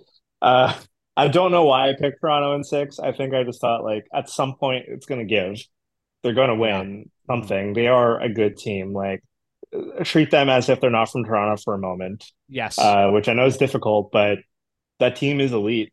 And at just at some point it's gonna give. And I do want success for Kyle Dubas and his boys. Fair. Um, yeah. And uh, other than that, I just I watch every game, but I don't think there was too much to say about this series. Uh, Not yeah, right. there was there. I, I found it random that like it felt like most of Toronto's goals came from the point from like Morgan Rielly shots. Uh, yeah, I don't know. What do you guys think? What did you guys? What did you guys think? what did you do? I had Lightning at seven. Uh, I think I had Lightning in seven as well. Um, pretty easy uh, for me. It would have been funny if the Leafs lost again, and it would have been uh like I wouldn't have ever been able to forgive myself if I picked the Leafs and they lost. Like, Mhm. fool me once, shame on you. Fool me twice, shame on me fool me three times i have to walk up and down the street wearing a dunce cap like um it was just one of those things where i was never going to pick them until they did it uh because and i mean i was i was wrong i had a feeling i might be wrong uh because like the leafs have been good for a really long time and tampa was just not that good this year and Vasilevskiy maybe the post the poster boy for like good goalie who got picked apart in the playoffs because he was He- exhausted. Yeah, Yeah. he shat the bed. I couldn't. I I could not believe that. Uh, random question: Did Kut- I, did Kucherov play? Is he injured? Uh, I, I that's a great completely forgot. I don't think so. I think he played. Okay, I don't remember seeing him anywhere. I, They're I, old. I think I saw more of you know? Steve Stamkos actually dominating games than I did. Like they're just they're Uh, so old and they're so uh they've played so much hockey. Like it Oh, does yeah. make sense that Yeah. eventually they would uh that that this would happen. And I, I think the funny thing is is based on what I've seen from like the underlying numbers and stuff, this was probably the series where they actually played like where they most deserve to win and Toronto just most deserve to lose. But it's just one of those things where it's like, you know, how many times uh, can you flip a coin and have it come up heads? before. It just it just doesn't because that's it just doesn't work that way, you know. Yeah. All right, now to the happiest moment Yes. that uh the great ah fuck Jackson pull up pull up your quote. Well, to as I said, to to to paraphrase a very wise man, uh, what I have to say to the Bruins is, uh, you're a disgrace. Suck my dick and choke on it. I yield my time. Fuck you. Um, okay, I had I had the Bruins, man. you both. I think I had the Bruins in four as an emotional hedge. Same here. Fair. Same here. How could close you? my eyes, close my nose. I selected four. How could Boston you? in four. How could either of you? I thought that I raised my children better than this. Um, look, so this was one of those ones where so I had Bruins. Or I had uh sorry, I had Panthers and I had them in 6. And there was a re- a very specific reason why I picked 6 games. And that reason is that look, when you pick a team in 7, and this is 1000% true for me. Every time I pick a team in 7, it's me kind of saying like, okay, look, I'm acknowledging that I'm going out on a limb a little bit here and I'm not that con- necessarily that confident and I'm picking 7 because I'm saying okay, look, if this team pulls it off, it's going to be really hard fought. And like, I, I know that it's, it's that the odds aren't in their favor, but I'm going out on a limb and picking them for whatever reason. I picked the Bruins, or I picked the Bruins to lose in six because I did want to send the message that I have no respect for the Boston Bruins and that I really did believe that Florida was going to beat them. And obviously, part of that is wish casting and part of that is like fuck the Boston Bruins. I will never pick them to win. I will never feel bad about not picking them to win because I hate them. That 32 out of 32 teams in likability for me. Um and not just because they beat the Canucks in 2011 we've talked about all that other stuff about falling ass backwards into a cup victory about Peter Chiarelli being an idiot. But with this one um look the Panthers won the President's Trophy last year.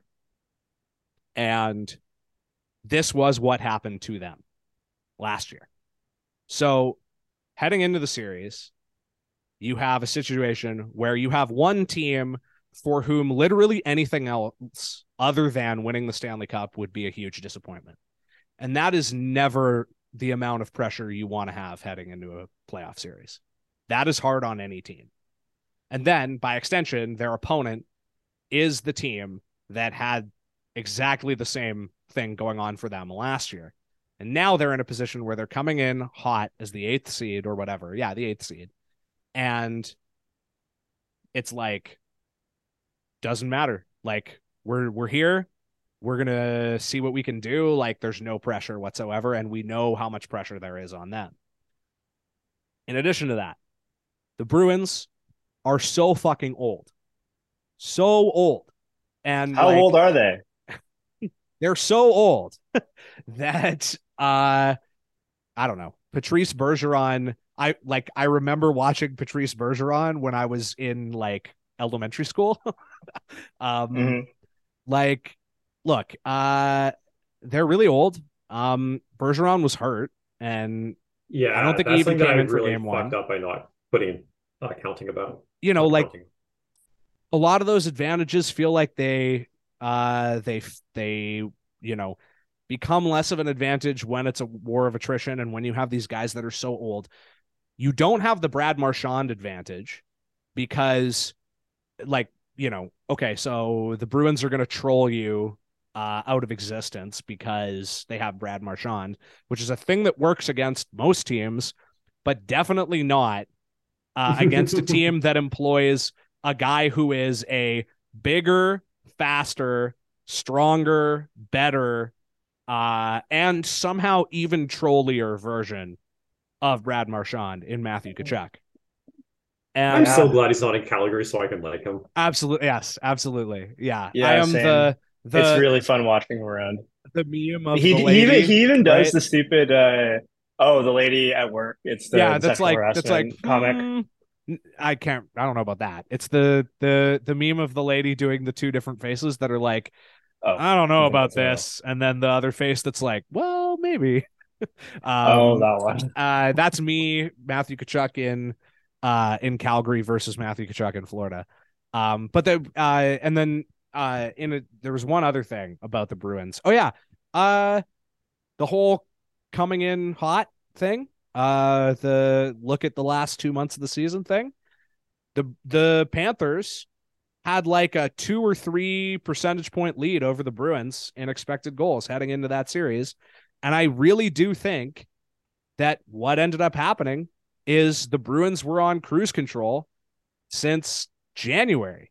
And they have to all really of a sudden, fucking good cruise control. If you Yeah, ask me, I let me mean- get that in my car. Yeah. it's a good like i'm not saying that it's not but it's it it's not that they weren't good it's that they had mastered that playing at 80% and having it pay off and i just don't think especially with bergeron hurt and with those guys being old and stuff i think they just struggled to turn it on just all of a sudden when when for 3 months the stakes haven't mattered and then all of a sudden you go from doesn't matter we're going to make the playoffs we're probably going to win the president's trophy to if you do literally anything else other than roll through every team and make it to the final and win Yeah. everyone will be disappointed in you versus yeah, we've been there like- before.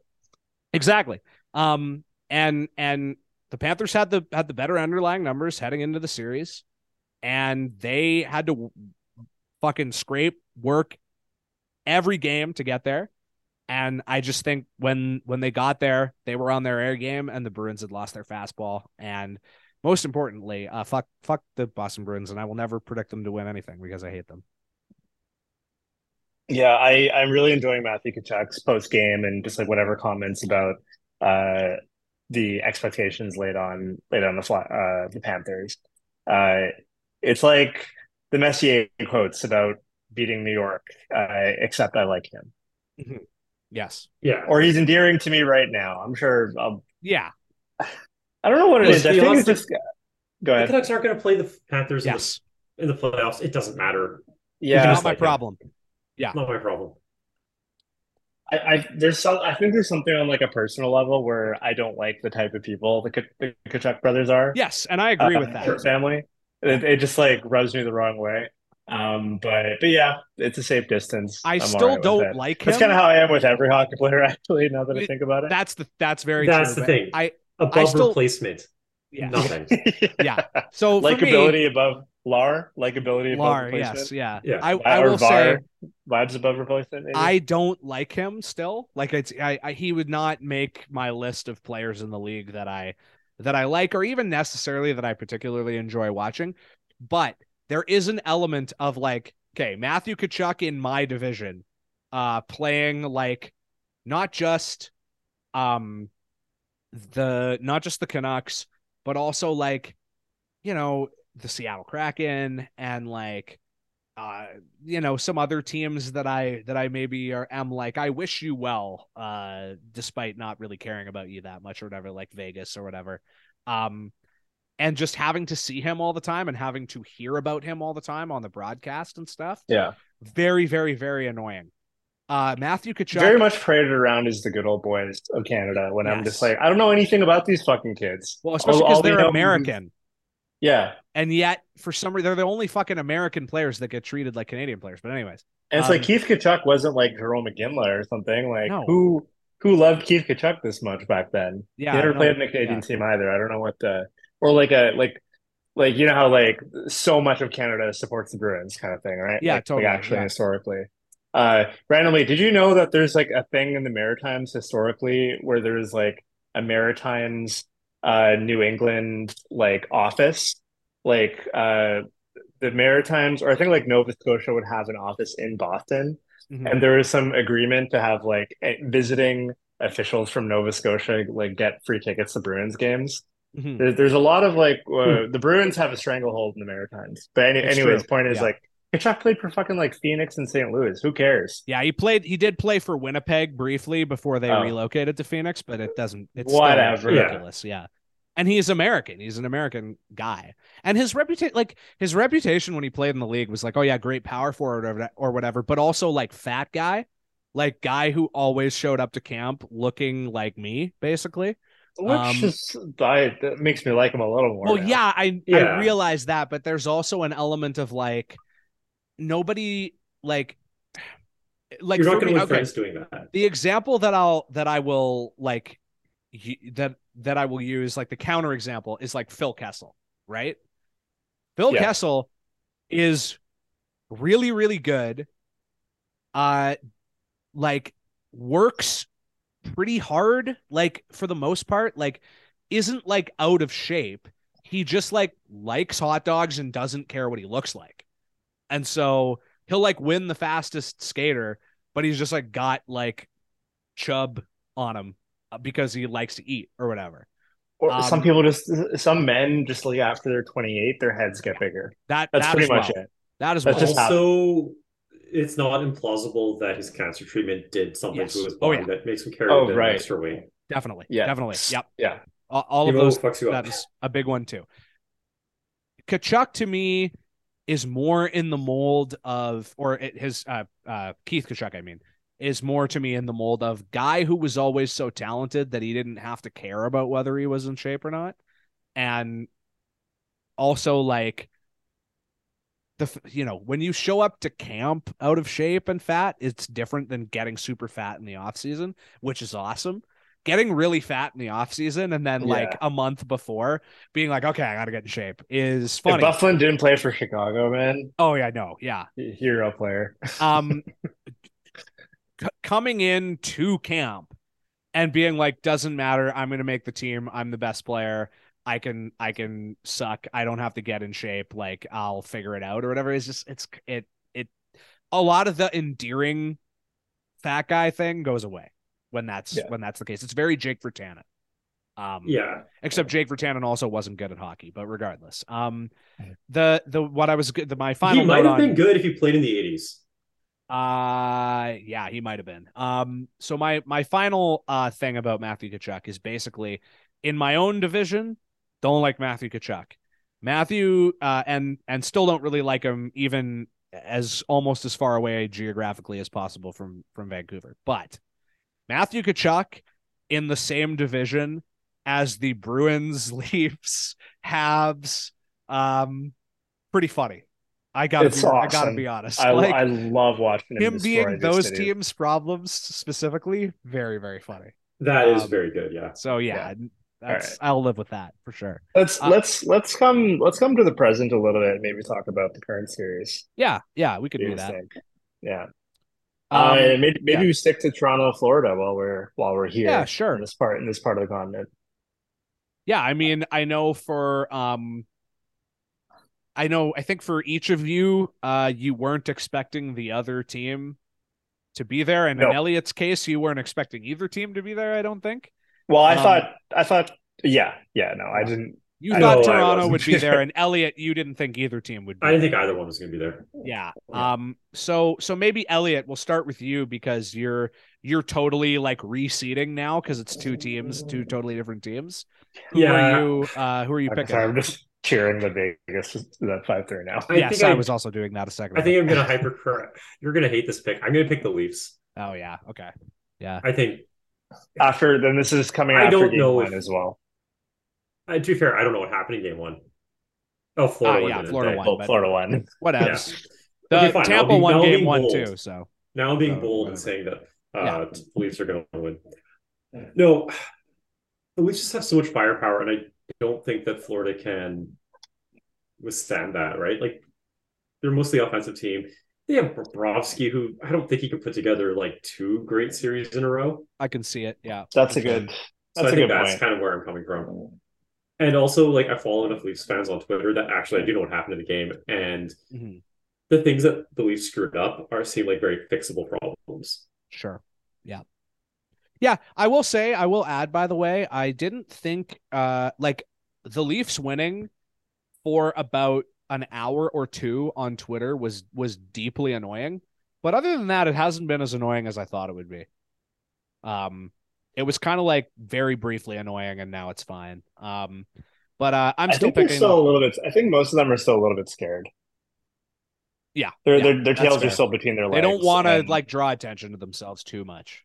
Yeah, even even this even all the memes coming out later, just like oh like, well, I mean, there were a lot of people who were overly excited, and Of course. and I I was kind of tut tutting that. Uh, like they're they are still a joke. But it's still hard to one say- series. yeah, but it is hard to say act like you've been there before when you literally haven't since I was Yeah. like five years old. So That's true. If I was Yeah. in their shoes, I, I would be I would be painting painting the walls with yeah, yeah. substances. Yeah. Um. Wow. uh, Forget that image. Let's let's move on. Um. Yeah. I uh I, I'm complicated with Toronto because I am forecasting Edmonton and Toronto to come into the finals. Oh god. And so I'm kind of like pre cheering for the Leafs, but I am more in favor. I am happier that Florida is up one nothing. I do Okay. want Florida to win, but I am choosing the Leafs uh, to win in seven. Uh, my picks for the second round are are around like games uh, or like going going pretty much all the way. Uh, but I still think Toronto's going to win. Uh, I think yeah, the same thing with goaltending. I think Bobrovsky can't hold it in, and it's more important that that Florida's goaltending is uh, is tight than Toronto's is. I think Toronto can outperform that, and I think Toronto just has a bit more depth as well. Uh, I think those acquisitions, like like even getting Luke Mm-hmm.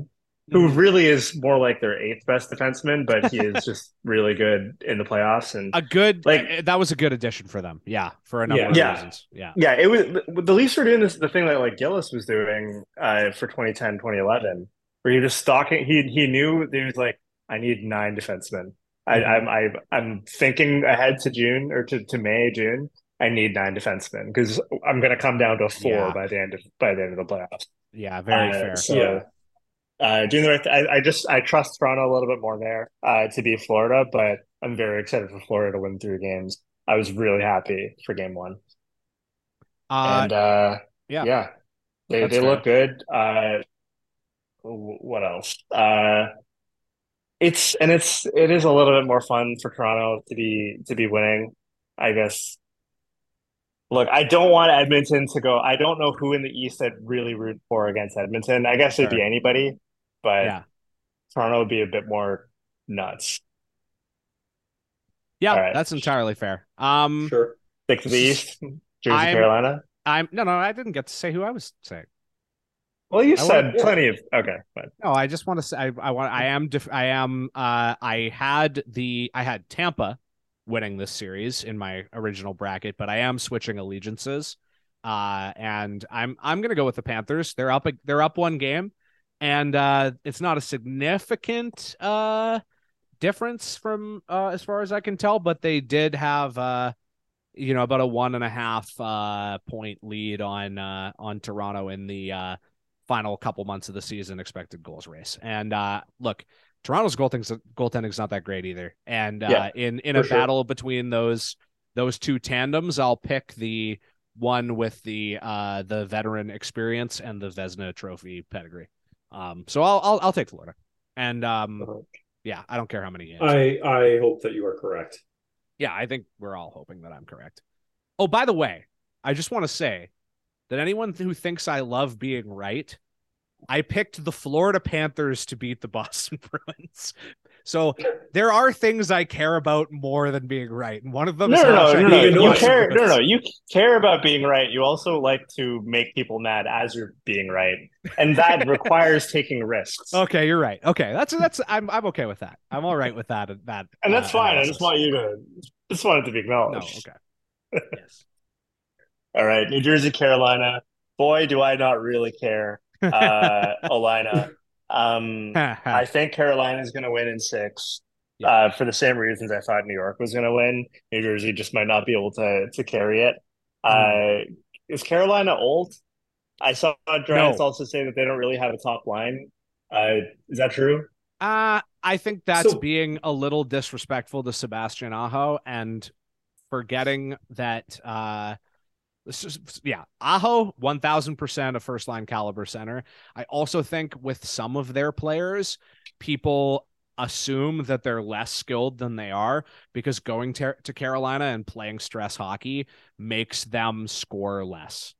because of the system that they play. So people think, oh, they don't have that much goal scoring skill or whatever. But it's like, okay, yeah, but if Sebastian Aho played for like Bruce Boudreau, he he would score 100 points. It's just, just Right. that he's not allowed to, to place. freewheel. Yeah. yeah. Right. Yeah. Uh, Lindy Ruff is a little bit cursed. I don't know if he's gonna. Wait, is he cursed? Did he win the cup with uh, Dallas? No. No, No? he he he was coaching uh Buffalo, Buffalo forever, in that right? in that uh series. Yeah. Right. Yeah, and I just feel like nothing good happens to people like him. Mhm. Uh, and that's enough for me to just think Nude is not really going to be able to pull it all together Mhm. uh, enough for this. But uh, but I I am excited for them to do well. I do I do I that is a, that is a fun team to watch when they're when they're playing well. yeah, totally. Yeah. Obviously, you're picking the Devils, right? I picked the Devils Uh, because of my insane Yeah, uh, no. rematch. I like the Devils as a pick, honestly. No, As a and I, I'm going pick. to defend it with a little bit of like actual hockey reasons here. Is that you're right? Col- Uh, Carolina is more skilled than people give them credit for, Mhm. but they have two top line players, and those are Aho and Svechnikov, and Svechnikov's out. Yeah, yeah, that's so that totally fair. really blunts their attack. So that's why I picked New Jersey. yeah, Oh, I didn't pick up on that. That's totally fair. the The injuries in Carolina are are a real reason to fade them, but I I, I I'll say what I will say is I I'm I'm going with Carolina. I think I picked them in seven. That's Obviously- very justifiable. And I mean, now yeah. if I had to put down money, I think I'd put money on Carolina for the cup. Yeah, Sorry, did totally. Draisaitl to score four times? Possibly.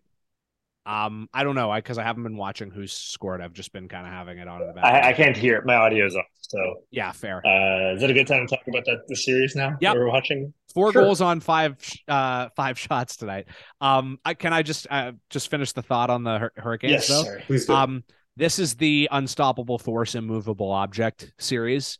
Like, if any team could stop the Devils, it's the Hurricanes, and if any team could break through the Hurricanes forecheck, it's the Devils. Um, so it should be really interesting to watch.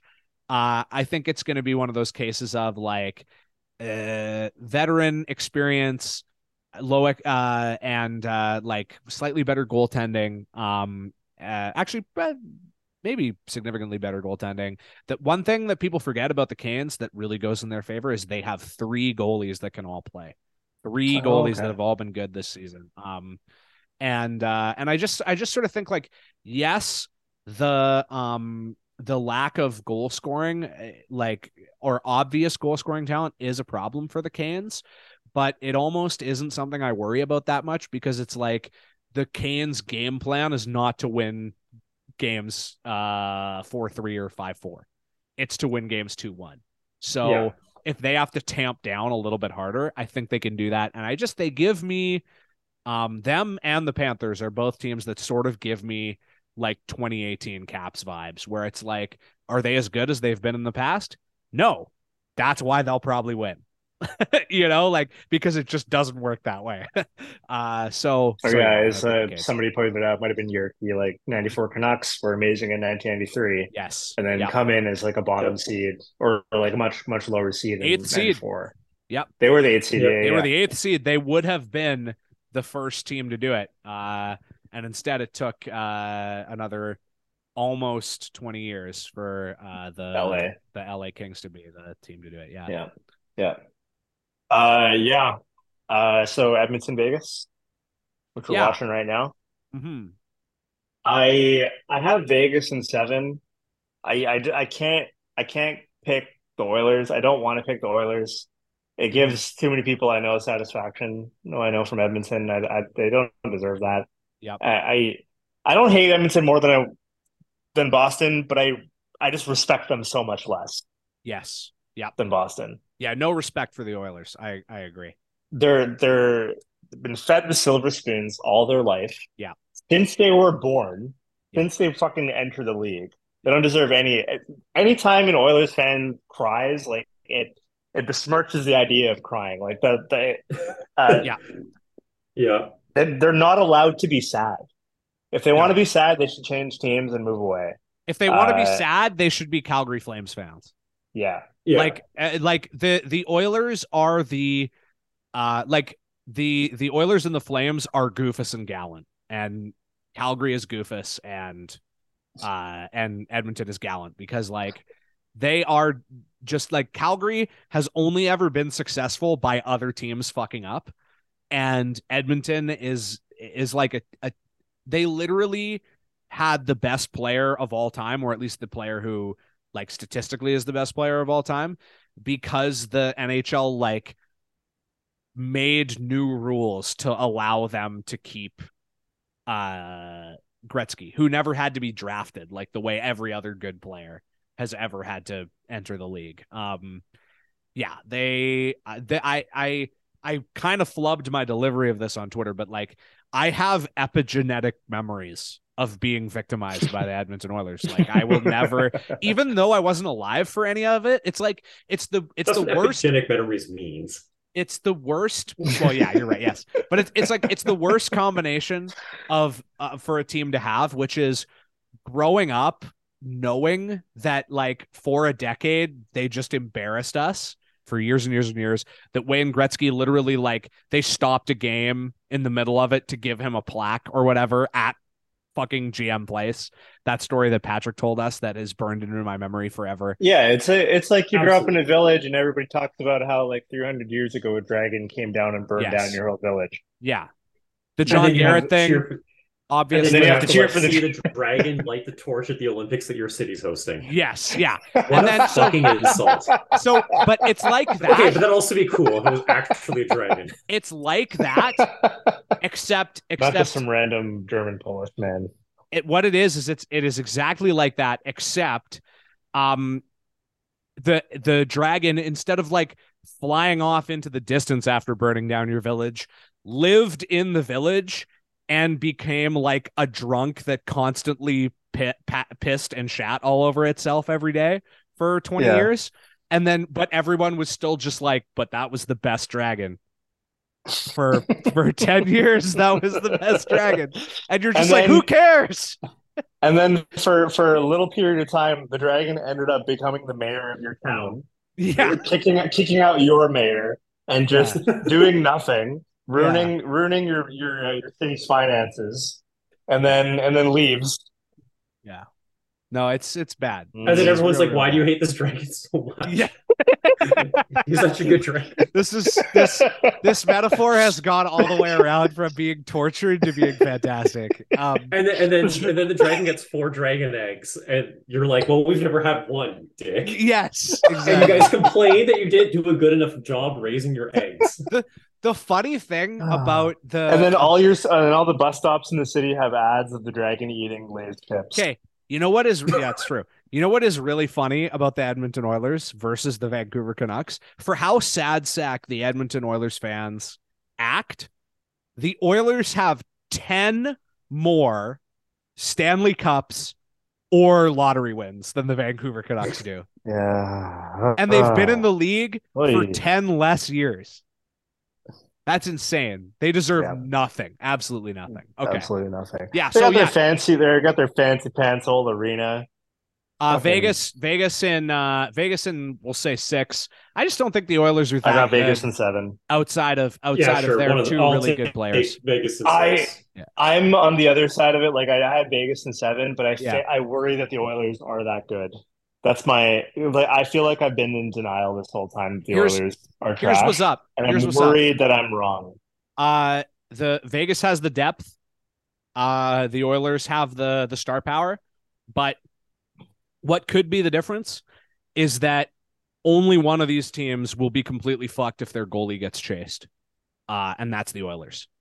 Um, I if believe Laurent Brossoit is the one thing holding this together. But like if if Brossoit gets chased, they can go back to the uh, reigning best goalie in the AHL in Logan Thompson, I think, unless he's hurt. But regardless, they have a third guy who's fine too. Um, the Oilers have have garbage goaltending if Skinner's not in net. So Yeah, um, I do- I'll- and I do the- support- take- I really do support uh, the whole like just having a bunch of random goalies so you can pay your other Yeah. players because goalies are voodoo. yes. And so I, I hope it, I hope it's endorsed that uh, just getting Laurent Brossoit and then a great AHL goalie in there is all you need, so you can Totally. spend your money elsewhere. and the Knights as well too uh, are also serving uh the the similar vibes of of like the 2018 Caps, like the the whole like they were surprisingly good five years ago, and then haven't been like haven't ha- been as successful in the years that have passed. So people assume they aren't good anymore, but it's like there's nothing that really suggests that. Like they won their division and their underlying numbers They've earned it. So Yeah, they've earned the right to be here and to be uh, a threat. All right, so that- they're also one- they're also more rested than Edmonton. Well, maybe by one game actually, but yeah, we can go to Seattle now. the one that I uh, actually care about, yeah. because I am reminded of of me saying the whole like goalies thing, like get cheap goalies, rely like just get a bunch of cheap, decent Yeah. goalies. Uh, and Seattle has done that with wingers, uh, Yes. as you were explaining on No, Twitter. Seattle, uh, hilariously, uh, is proof that you can actually uh, get three shitty goalies and pay them way too much money and still be good. Just really uh, disrespecting the goalie guild as much as possible. But yeah, um, Seattle is really interesting because, like, I talked about the winger thing uh, uh, a little bit on Twitter and also earlier on the show. But the thing that I just find interesting is like. I simultaneously I'm like fuck wingers why do you care about wingers when it comes to the Vancouver Canucks but I I also like you know I kind of have a uh, this Everyone like so obsessed with centers and defensemen that you probably should be looking at wingers for value. yes yes Yeah. exactly that's Sorry what to interrupt it- you, but I think I know what you were getting. No, at. you were exactly right because like I have I have like a a weird like inverse relationship with wingers where like I've made the case before where I've said like af- unless it's like um you know uh Taylor Hall or somebody like that like don't draft uh don't draft wingers. Like what are you doing drafting a winger in the third round? Literally. Like you're drafting a guy that every team has had a pass at twice and you're picking him for the one position where you can just where you can literally pick a guy up off waivers and he can be in your top 6 like Yeah, it seems it It- seems yeah, yeah. it seems like And I mean, there's also the nuance that in junior, like if you're good, you're probably going to play center. Yeah, totally. So like if Hmm. you're if you're picking a guy and it's like, well, maybe he'll be like a middle six winger. Don't. Just don't. Pick a right-handed defenseman instead and don't even think about it for a second. But once you actually get to the NHL, um wingers are kind of funny because it's like nobody's really looking at them. And so people are just like wingers, we don't need that scoring wingers, that's devalued. We don't want to spend money on that. We need to spend money on the scarce positions on centers and right-handed defensemen and to a le- and left-handed defenseman to a just slightly lesser extent.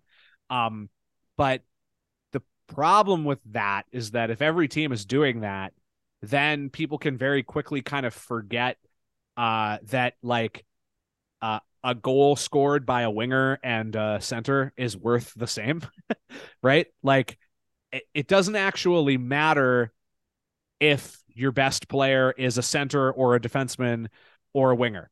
Uh, what matters is that you have more good players than the other team. And so, like, basically, what the Kraken have done is they have like probably like six or seven wingers that can all contribute like 15 plus goals, 45 plus points.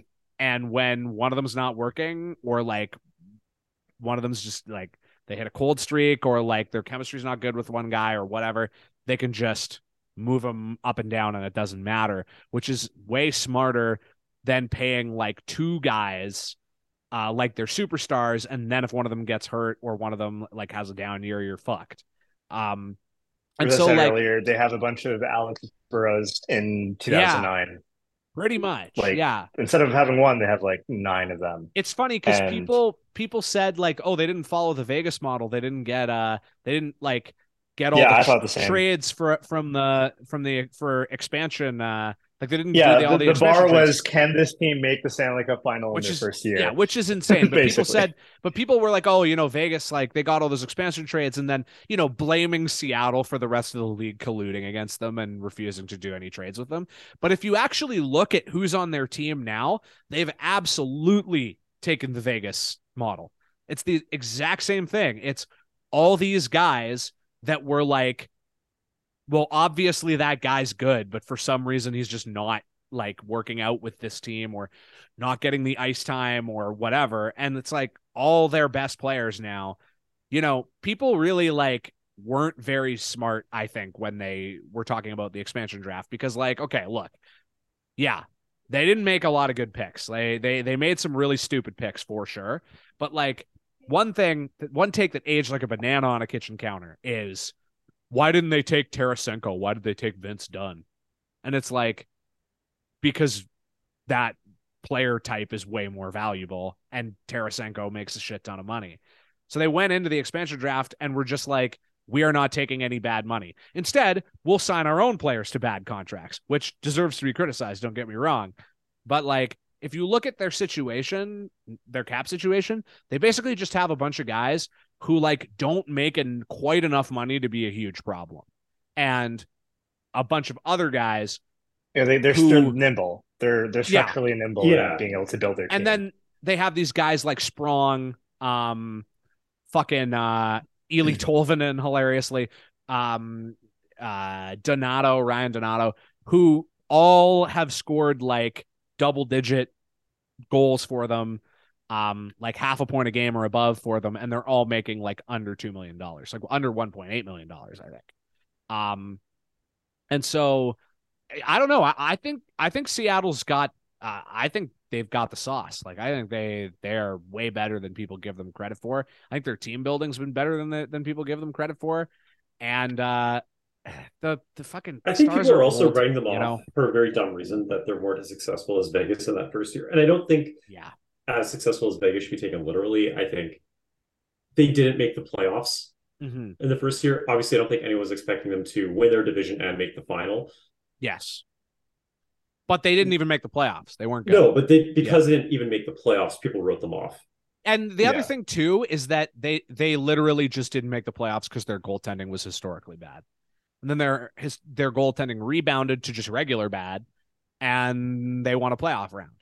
And the other thing too is the stats nerds don't like Seattle. It's funny because it's like the nerds should like Seattle because of their cap management and because of their like uh, exploitation of market inefficiencies, but they And don't like them Seattle's a nerd city. Yes, absolutely. And because Namita works Yep. for them. Um, but uh the the like the thing about the stats and about like stats guys is they'll always fade a team like Seattle because it's really, really hard to account for and believe in natural shooting talent.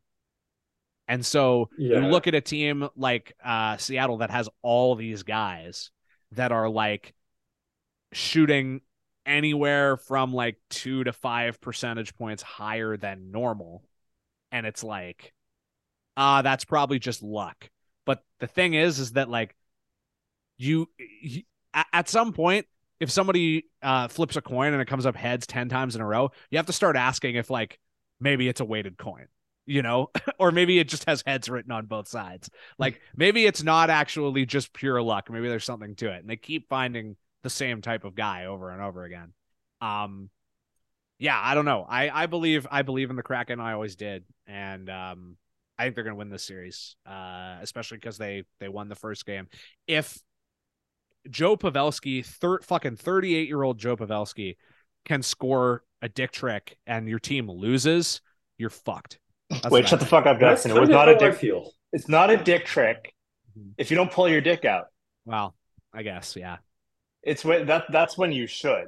I I I saw too many tweets saying he did a dick trick, but I saw no dick. Yeah, that's fair. That is true. All right. I think that's all we had to cover, eh? Yeah, that pretty much covers it, I think. Um yeah. Yeah. Yeah, thank you for for sticking through that. Uh that's um I don't think we're gonna do the reading series. I think No, we'll we'll do that. We'll do that next time because there'll be less to talk about, I think. Because ideally. the law of the playoffs is that as they go along, you have less and less to talk about because Ideally. yeah, there's less teams. Um I feel like I had one Yeah, I'm other thing I wanted I- to say about the Kraken, but it's not I coming. here, don't- so yeah. I, I'm probably gonna pick Dallas so that I can be right, but I'm cheering for Seattle. Oh yeah. Big time. Yeah. Like yeah, I, I uh, don't I don't know Seattle in enough of how they're actually going to be able to go up. Yeah, if- I see. I haven't I haven't written down what my prediction is yet, so I might change it. But no, I'll I'll say it. Well, Jackson, what's yours again? Mine, uh, I'll say, I'll say they they already got the one game, so I'll say Kraken in six. You'll say in six. Yeah. Uh, fuck it. I'll say Dallas and and I'll say Dallas in six. Yeah. Yeah. Fair write enough. these down. Write these down so we can talk about it next time. Oh yeah. Uh, I, I wrote mine. yeah. I wrote mine down. Okay, yeah, I'll I'll remember mine. Uh, Okay. Or I'll at least I'll, I'll be, listen I'll to the show close. and find mine. okay. I know I'll write So, mine down. Yeah, uh, is it okay if I can kind of guide us out of a please. little- Yes, absolutely. Sure. I I've been really annoyed. Like we we talked we've talked a lot about broadcasts, uh, Sure. and we just put out a Heritage Minute episode uh, that we know you'll enjoy. It's a close. It's another John Garrett episode talking about time in the All Star game and a few other stories. And I also went on a little bit of rant because now I I am actually watching other broadcasts for the first time because I would only watch the Canucks broadcast during the year. And so many of them are dog shit. But not only the play-by-play game broadcast, but also the the panels, uh, the intermission panels and, and whatnot. And Hmm. the NHL and TNT one is horrible. Uh, PK Subban is also like actually look like an looking like an idiot, which I didn't expect. Um, I thought maybe he just kind of wasn't in the right spot, but like he's been trying to get this kind of broadcasting gig for like he's been angling for it for like five or six years. Yep. I was excited to see what would happen, and it's it's it's a pretty big letdown, uh, especially compared to Bieksa, who was never trying, has Yes. come on and been Yeah. incredible. And I don't, I'm not trying to give Sportsnet credit for being for being great. It is much better than the NHL and TNT one, which is Mhm. Which is like unlistenable or like unwatchable. Uh, not even not even about the Spittin' Chiclets guys. It's like you can see them trying to build camaraderie and trying to like do bits on the show, but it's really forced. Um, Yes. Yeah. Now the Sportsnet one is also boring. I do not like Dallas Eakins for reasons I actually legally cannot discuss. Uh, and uh, BX BXI I love, but it's like the one guy who's on there. I noticed CBC also was barely having Carolyn Cameron or uh, fuck, I forgot I forgot the other woman's name who's uh, Jen Botterill? great Jen Botterill Jennifer Botterill. Who's very good, Uh, by the way. she's she's really good. I really like her analysis. They had didn't have her on much in the first round Yeah, which I was annoyed by. Mhm.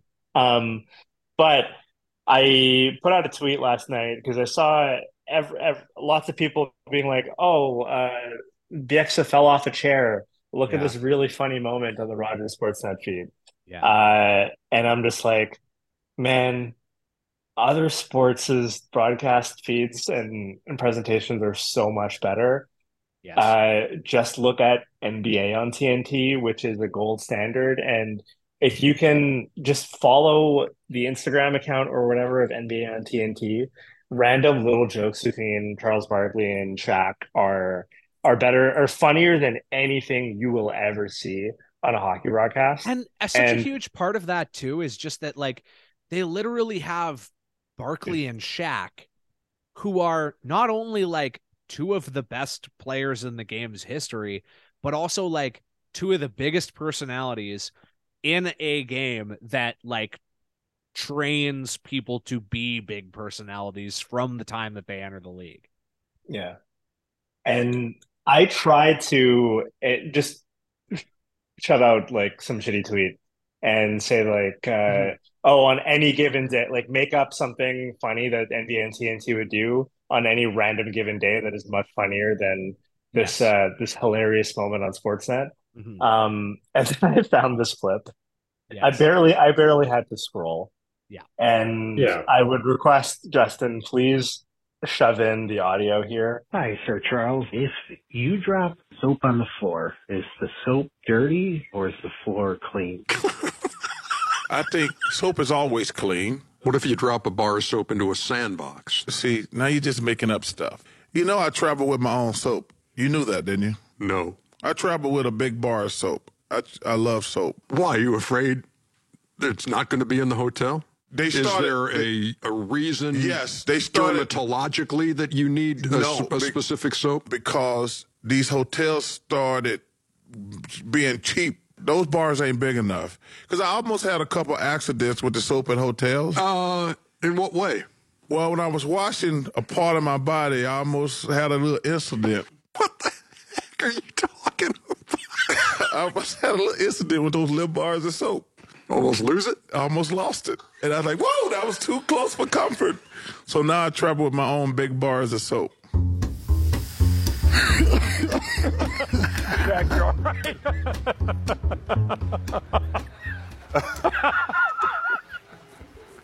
that happened on the steam room today. We're gonna get kicked out there. No. I'm kind of. Hold on, Chuck. What happened with this? No, don't go there, because I, I got so many jokes and I'm, I don't want to get. No, Chuck, what happened? I almost lost the bar of soap. they keep making them hotel bar soaps so, so tiny. now. Shaq. Oh man, Shaq. I, I'm lost it where, Chuck? hey, Shaq, I don't know where he lost it. I don't, Oh, Shaq. I don't know where he lost it, but I'm oh. still Oh. kind of worried that he prefers bigger bars of soap now. that makes me worry too. So I don't know. You can't lose, I'm just saying, man. I don't know. I don't know how to take it either way. Next segment. I don't know how to take it either. Oh, oh, you know what you got to say? Oh, okay. I got all, it. all you got to all you got to say, Shaq, is it's that time. Thank you. Yeah, That's it's all. hilarious. I just I just want everybody to know yeah, it is miserable being a hockey fan. If you It can gets- start over, it yeah, gets I better. recommend I recommend basketball. Yeah, I just do. I can't fully switch over, but just know that the grass is greener. Uh, thank you so much for listening. Please Can I- check us out. Yeah, I, I just remembered what was the thing that I wanted to say about the Kraken uh Star Series. It's just a very quick Sure. thing. Uh the Kraken, their number one center is the most literally the most powerful type of hockey player you could possibly be, which is a five nine Quebecer named Gourde. um Yeah. that is he is your first center right now? basically, Jeez. yeah. Yeah. Uh, he's their he's Yeah. their guy with the most face-offs, anyways. So he he, Right. he takes the most face-offs. Uh, that is the most powerful you can be. And also, as far as the stars are concerned, I refuse to believe that Roope Hintz is a good hockey player. That is not a hockey player. That is what I need when I need more money in Legend of Zelda. That is what I look for. is Roope Hintz. Um, so yeah, uh, fuck the Dallas Stars and, and go Kraken. And the Knights just won against the Oilers, so things are looking good for us. I would say. awesome. I hope uh, I'll talk about the Aquilini stuff next episode with Dallas. Whatever. We'll do one. We'll do one Okay. soon. All right. Thank you so much. I also Check look out our. forward to a Yes. ex- double expansion, like 31 versus 32 series. That'll be fun. Yes, absolutely. All That'd right. awesome. Yeah, and she'll love it. Good Thanks night, everybody. guys. Check us out on Patreon at patreon.com slash Roxy Fever for our monthly Heritage Minutes. Yes. Uh, they're fun. Uh, you pay for them. You'll enjoy them. Good The night. Cheech one was a lot of fun to do, and of course you'll love it because it's Cheech. Thanks and for we've- listening, you've guys. been listening to uh, the Dick's Burgers Meat Sweats. There we go. All right. awesome. Nailed. Awesome. Hey gang, producer JMO here, and Jackson, if you are going to steal my Rupe Hints joke, then I'm going to steal this quick second before we end to plug the fact that Jackson McDonald was a guest on my relatively new movie podcast, ADHD DVD, with my friend Haley Lear last week, where this wicked man made us watch the 2009 made-for-TV biopic Gifted Hands, The Ben Carson Story, starring Cuba Gooding Jr. as Dr. Ben Carson in a film made years before he ever entered politics. So if that sounds like fun to you, look for ADHD DVD wherever you get your podcasts. Bye!